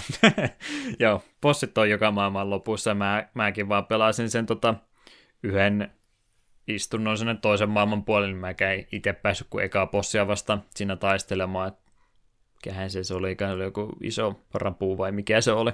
Okei. Okay. Joku, joku iso utus, että siellä on semmoinen oikein iso e, modeeli suosittajana kentän lopussa vastassa, ja ne, niillä on aika iso helttipaari myöskin, että ne täytyy aika kärsivällisesti myöskin sieltä pudotella. Ja toisinpäin ne tekee sitten myös suhu aika kovaa vahinko, että niissä ei hirveästi pelivaraa vahingoille ole. Hyvää vaihtelua onneksi, että jotain tuommoistakin siinä oli, mutta vaikeata nekin tuntuu olevan, kuten koko muukin peli, niin yllättävän vaikea. Sanottakoon näin. Mutta jotain hyvääkin tuossa pelissä ehdottomasti on, eikös ne grafiikat ihan hyvin vielä tänäkin päivänä pelittänyt? Joo, ihan nätti Plekkari 1 peli oli. Joo, PC-versio tuosta pelistä myöskin löytyy. Mä en siitä sen enempää juttua kattonut. Oletan, että toki varmasti paremman näköinen peli on, mutta ihan Pleikkari 1 versiokin niin hyvin on aikaa kestänyt mielestäni. En nyt tietysti seuraavan sukupolve peliä vastaan vertailussa pärjää, mutta tarpeeksi hyvältä edelleenkin näyttää pre-rendattuja. Tai ei siinä mitään pre-rendattuja oikeastaan olekaan, mutta simppeliä grafiikkaa, vesiefektit toi näyttää vielä ihan okolta ja tunnistaa ainakin kaikki, mitä nyt on tarkoitus olla. Niitä sitten peliä sävyst- ää, sävytetty tosiaan näillä tuliefekteillä ja kiva semmoinen vesivanaakin siinä sun aluksen perässä, että kyllä siihen ulkonäköön mielestäni on panostettu ja ihan piirtein näköinen peli, kun muutenkin aika paljon vihreitä taustaa oli ja on sitten myöhemmin Alumin maailma ja muuta tulee, että vaihteluakin joukosta myös löytyy. Ja, ja kun se kamera on aika staattinen, niin sehän ei tosiaan tarvitse semmoisen tietyn alueen siitä kentästä kerralla ladata, niin se myöskin varmaan vähän helpottaa tuon konsoliraudan kanssa, kun se on semmoinen aika pieni alue, mitä se kerralla vain sulle näyttää, niin frameratekin tuossa pelissä pysyy aika tasaisen hyvänä, että ei tule sitäkään ongelmaa, että se peli rupeisi missään kohtaa mahdottomasti tökkimään. Se on ehdottomasti plussan arvoinen maininta siitä. Mites musiikkipuoli? Me nyt tänne otettu tosiaan eritellyt niitä suosikkikappaleita tuossa sanoin, mutta mä ainakin sanoin sitten ihan tasaisen hyvää aiheeseen sopivaa musiikkia. Joo, oli hyvin sellaista merellistä merirosvomusiikkia. Sitä kuuntelin ihan mielellään jokaisessa maailmassa. Semmoista just latino-amerikkalaista ja välimerellistä rytmiähän tuoto musiikkirauta tuossa oli, että tykkäsin kyllä. Ei jäänyt päähän onneksi soimaan enempää. Ei semmoisia korvamatoja joukossa ollut, mutta tasaisen laadukas soundtrack kyseisellä pelillä. Stuart Duffield oli tosiaan henkilö, joka on ääniraidasta tuolla pelille vastuussa ollut ja myöskin ääniefektit pelille tehnyt, niin iso kiitos hänelle. Hän on ainakin omaan tonttinsa mainiosti hoitanut tuossa pelissä. Sitten, sitten mainitaan ne nippelitiedot vaikka, katsotaan sitten vielä, jos jotain muuta mieleen jäi. Eli pelistähän löytyy myös viidelle pelaajalle maksimissaan tarkoitettu multiplayer-tila, jossa tapellaan toisia pelaajia vastaan tuommoisessa e, tätä pelimuotoa varten tehdyissä areenoissa. Oli siinä useampi pelimuoto. Deathmatch taitaa se perusjuttu olla ja Capture the Flag siellä oli joukossa ja ilmeisesti myös jotain muutakin, mutta valitettavasti en kloonannut itseäni neljää kertaa, niin en päässyt tätä sen enempää testailemaan, mutta hauska numero toi viisi justiin kuulostaa niin omituiselta, mutta se on varmaan nimenomaan sen takia, että se on se multitappi plus sitten yksi vapaa portti vielä niin jäänyt joo, siitä, niin sen takia varmaan viidelle tarkoitettu. Vähän on semmoisia askettisen näköisiä ne, mitä mä kävin niitä areenoiden kuvia katsomassa, että ne ei, ne ei ollut ihan niin kuin meitä kuin noin peruskentät, mutta ymmärrettävää, kun monta piirrettävää alusta kerralla ruudussa, niin täytyy vähän simppelimpiä olla. Ne on vähän niin kuin tuommoisia Mario Kartin niitä areena-mappeja, karttoja, ratoja. Samassa hengessä suunniteltu, että lähinnä seini eroteltu ja sitten power upit siellä joukossa. En tiedä, olisiko semmoinen pelimuoto, että tuolta välttämättä kauan haluaisin pelata, mutta olisi ollut kiva testata kumminkin. Veikkaan, että jossain illan istuessa tuota tulisi ehkä kerran kaksi testattua. Siinä se meidän tulevassa takapylkkymökkimiitissä, joka tapahtuu joskus 2022. Aika on jo päätetty tässä kohta se toinen niin pelitieto, mitä mun piti sanoa, että se on ilmeisesti sen takia tuo peli nimetty uudestaan Zipfreckersiksi, koska mä peliä kun yritin googlettaa Overboardin jenkkiversiota, niin se antoi mulle vaan tota, vastinetta jostain 80-luvulla tehdystä komedia, romanttisesta komediasta, niin mä veikkaan, että se on varmaan sen takia sitten nimi vaihto, ettei me sekaisin sen kanssa. Se voi olla yritin googlettaa sanaa Overboard re-release ja sitten tuli vaan vasta, että ne on tekemässä sitä leffaa uudestaan. Ehkä no siellä päässä sitten ollut vähän tarkempia noiden nimeämisten suhteet, ettei me sekaisin minkään kanssa. Ei vaan vahingossakaan pääse mitään lakisyytöksiä tekemään. Ei sitä oikein tiedä, miten ne tuolla jenkin päässä niitä selvittelee. Se on totta. Oletan, että sen takia nimistä vaihtui. En tälle va- tota, mitään, mitään tarkempaa tarkennusta löytänyt, mutta oletan ainakin, että tästä johtuisi. Mutta mut, ennen loppuyhteenvetoa, niin olisiko nyt jotain muuta sydämen päällä vielä, mitä jotain yksittäisiä asioita pelistä haluaisit mainita. Simppelipeliähän tämä kokonaisuudessa on, että tässä nyt sellainen mitään olla varsinaisesti isompaa kyllä missattu, mutta jos tulee mieleen, niin otan ehdottomasti vastaan. Enpä nyt keksi mitään. Tämä oli vähän tämmöinen peli, että tätä pelasi ja sitten se unohtui vähän saman tien simppeli peli kyllä, mutta mun mielestä tämmöiset pelit omalla tavallaan, vaikka mä en nyt oikein niin hirveästi tälle lämminykkään, niin ei ne tämmöisiä pelejä muutenkaan tee enää. Niin ihan kiva siinä mielessä, että tämmöisiä simppeliä vielä on niitä arkaden juuret on vielä jonkin, jollakin tavalla näkyvissä näissä peleissä, mutta ehkä nyt vähän oli se oletus, mitä mä olisin tämän pelin halunnut olla, niin se nyt ei, mun oletus ja tämä pelin lopputulos, niin ei tällä kertaa kyllä kohdannut kovinkaan hyvin. Niin, niin kai mistä loppuyhteenvetoon mennä, niin annahan tulla täyslaidellinen hauku Marko. Ei, miten nyt rupea haukkumaan, ei tää huono peli ole, mutta tämä vaikeustaso oli vaan sen verran korkea, että se semmoinen arcade-hubi jäi niin kuin nyt minulta saamatta. Hmm. Odotin sellaista kevyttä kivaa, että mennään ja ammuskellaan vähän. Ja sit aika nopeasti peli näytti, että ei, tätä pitää pelata rauhallisesti ja metodisesti. Ja totesin, että ei tämä vissi ollut minun juttu. Että ei tämä huono peli ole, ehkä me en vaan, tai me kuulu väärän kohdeyleisöön. Ehkä tästä hmm. joku niin kuin nauttii, mutta vaikea mun tätä kuitenkaan niin kuin varsinaisesti suositella.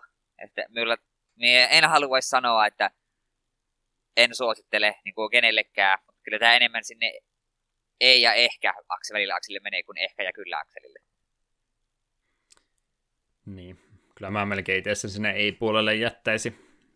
Että ei, ei mulla nyt tämmöistä traumaa tästä kumminkaan jäänyt, ei mitään semmoista pahaa suopaisuutta peliä aiheuttanut, mutta kumminkin, niin en mä nyt oikein tästä sillä saanut mitään kunnolla oikein irti.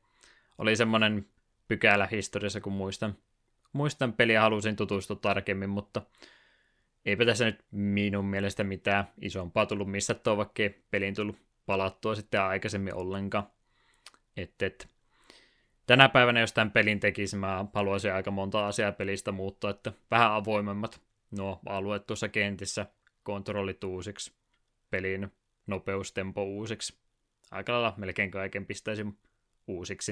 Että teemasta tykkäsin, musiikista tykkäsin, ulkoasusta tykkäsin joo, mutta se on se pelattavuus se tärkeä asia peleissä ja pelattavuus on se, mikä ei ikäänny ja mun mielestä tässä nyt on aika paljon se puoli valitettavasti ikääntynyt. Se hyvin sen sanoit, emme muista Discordin vai, vai minkä puolella sanoit, että tämä olisi, jos mä twin stick shooterina voisi olla nykyaikana ihan jees. Hmm. Se, se, semmoisena tämä kyllä toimisi. Ketterämpi alus sulle vasempaa ohjattavuus tattiin ja sitten oikealle puolelle se, millä sä tähtäät, niin tässä olisi semmoinen ton, ton, ton, kukas nyt näitä twin stick taas tekikään, niin unohtui jo Stardustit kokonaan. Kuka ne teki? Apuva. Mä pelasin Stardustia hirveästi tuossa justiinkin, ja nyt mä oon sitten jo ehtinyt unohtamaan, että kuka ne oikein teki. Googletellaan nyt vielä, kun ei meinaa muistua tässä näin. Eikö se ole Housemark? Housemark. Uh, joo, Housemarkujen pelit, niin joo. Varmaan voisi tälle tehdä ison profiilin nostetuksen, mutta Housemarku ei ilmeisesti ei halua tämmöisiä enää tehdäkään. Voi voi. Eh, ehkä ei ole remakeä nyt valitettavasti Housemarkuilta tulossa. Jos joku tuon yrityksen työntekijöistä kuuntelee tätä, niin voisi semmoisena omana harrasteprojektinansa tehdä tämän peli uudestaan, niin uskoisin, että Hausmarkua saisi tästä paljon enemmän irti kuin mitä tämä nyt sitten oli. Että, että vähän nyt jäi semmoinen ikävä maku tästä suuhun kumminkin.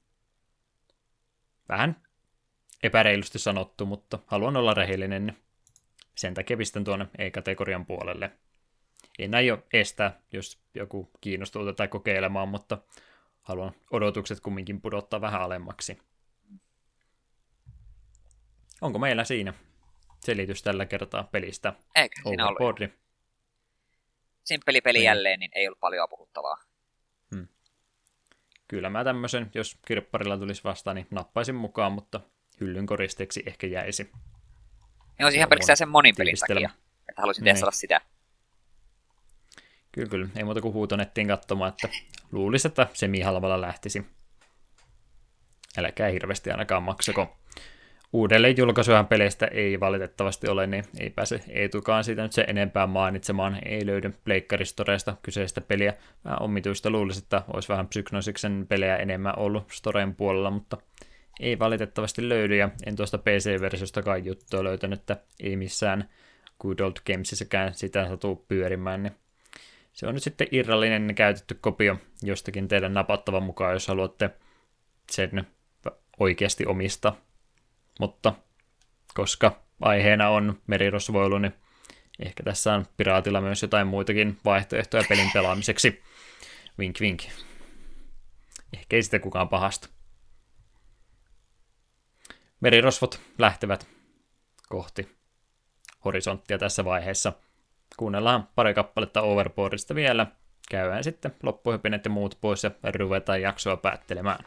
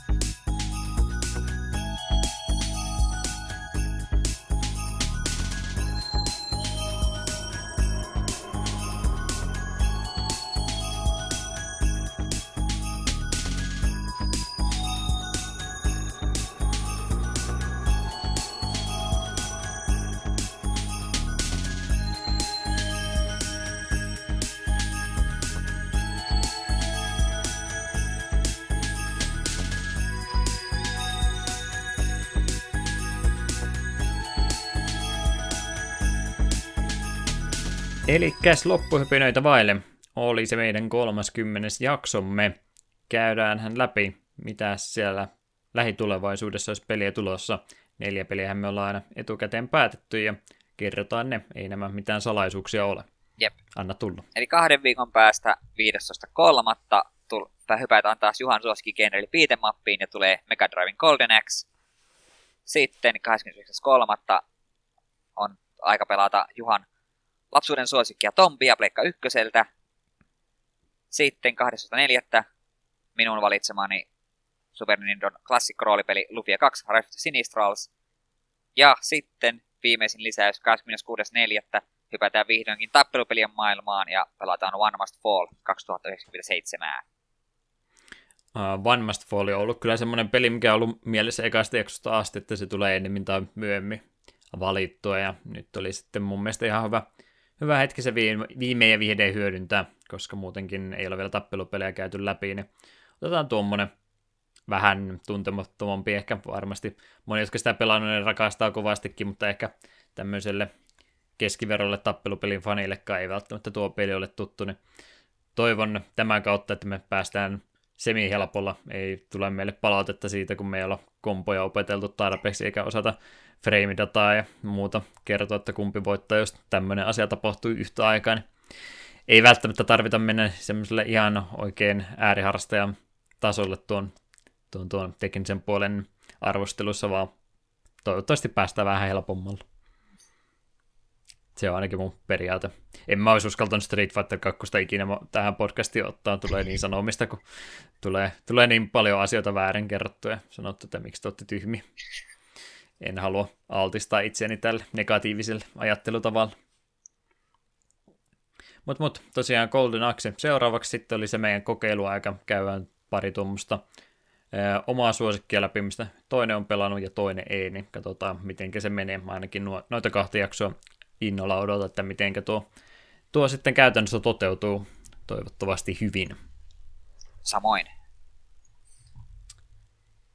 Siinä varmaan rupeaa se jakso sitten takana olemaan. Käydään hän yhteydenottokanavat vielä läpi. Kotisivut ovat edelleenkin osoitteessa takapelkky.wordpress.com.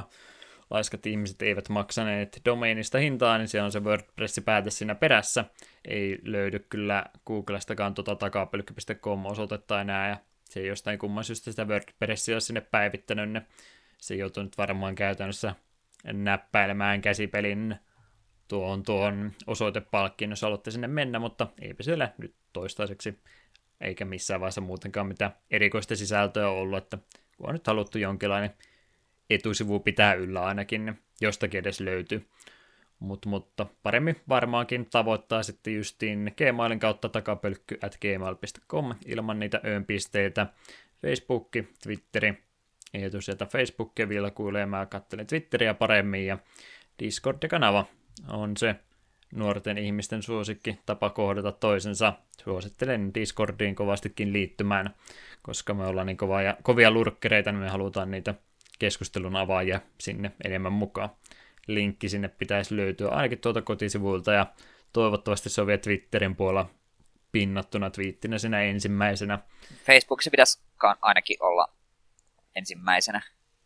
Linkki pitäisi olla ikuinen, niin milloin tahansa pystyy paikalle liittymään. Jep. Miten se etu, henkilökohtaiset kanavat?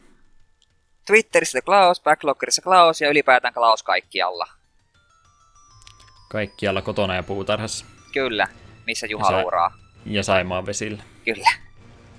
Ja Juha luuraa muun muassa YouTubessa vanha kanava Deokin 89, Twitchissä kautta Deokin, Blastermaster Zeroa tykitetään hurjasti, ja Twitteri on myöskin Deokin.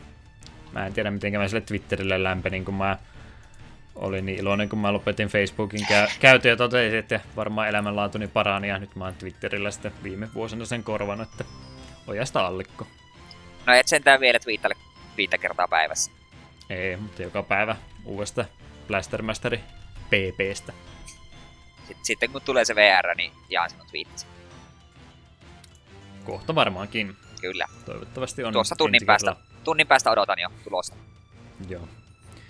Varmaan kohta tästä lähtee, jos vaan maltta. Joten, eikö me ruveta tätä jaksoa lopettelemaan. Kiitoksia jälleen kerran jaksoitte tänne loppuun asti kuunnella. Tähän kohtaan joku kappale vielä Overboardista pyörähtää ja sen myötä minä kiitän kumarran annan ää, saatesanojen loppupuheenvuoron Eetulle. Joo, tällä kertaa ei ole Magicista, vaan hien, hienosta TV-sarjasta Bojack Horseman. Avain onneen ei ole merkityksen etsiminen, vaan itsensä pitäminen kiireisenä kaikella ei tärkeällä, kunnes lopulta olet kuollut.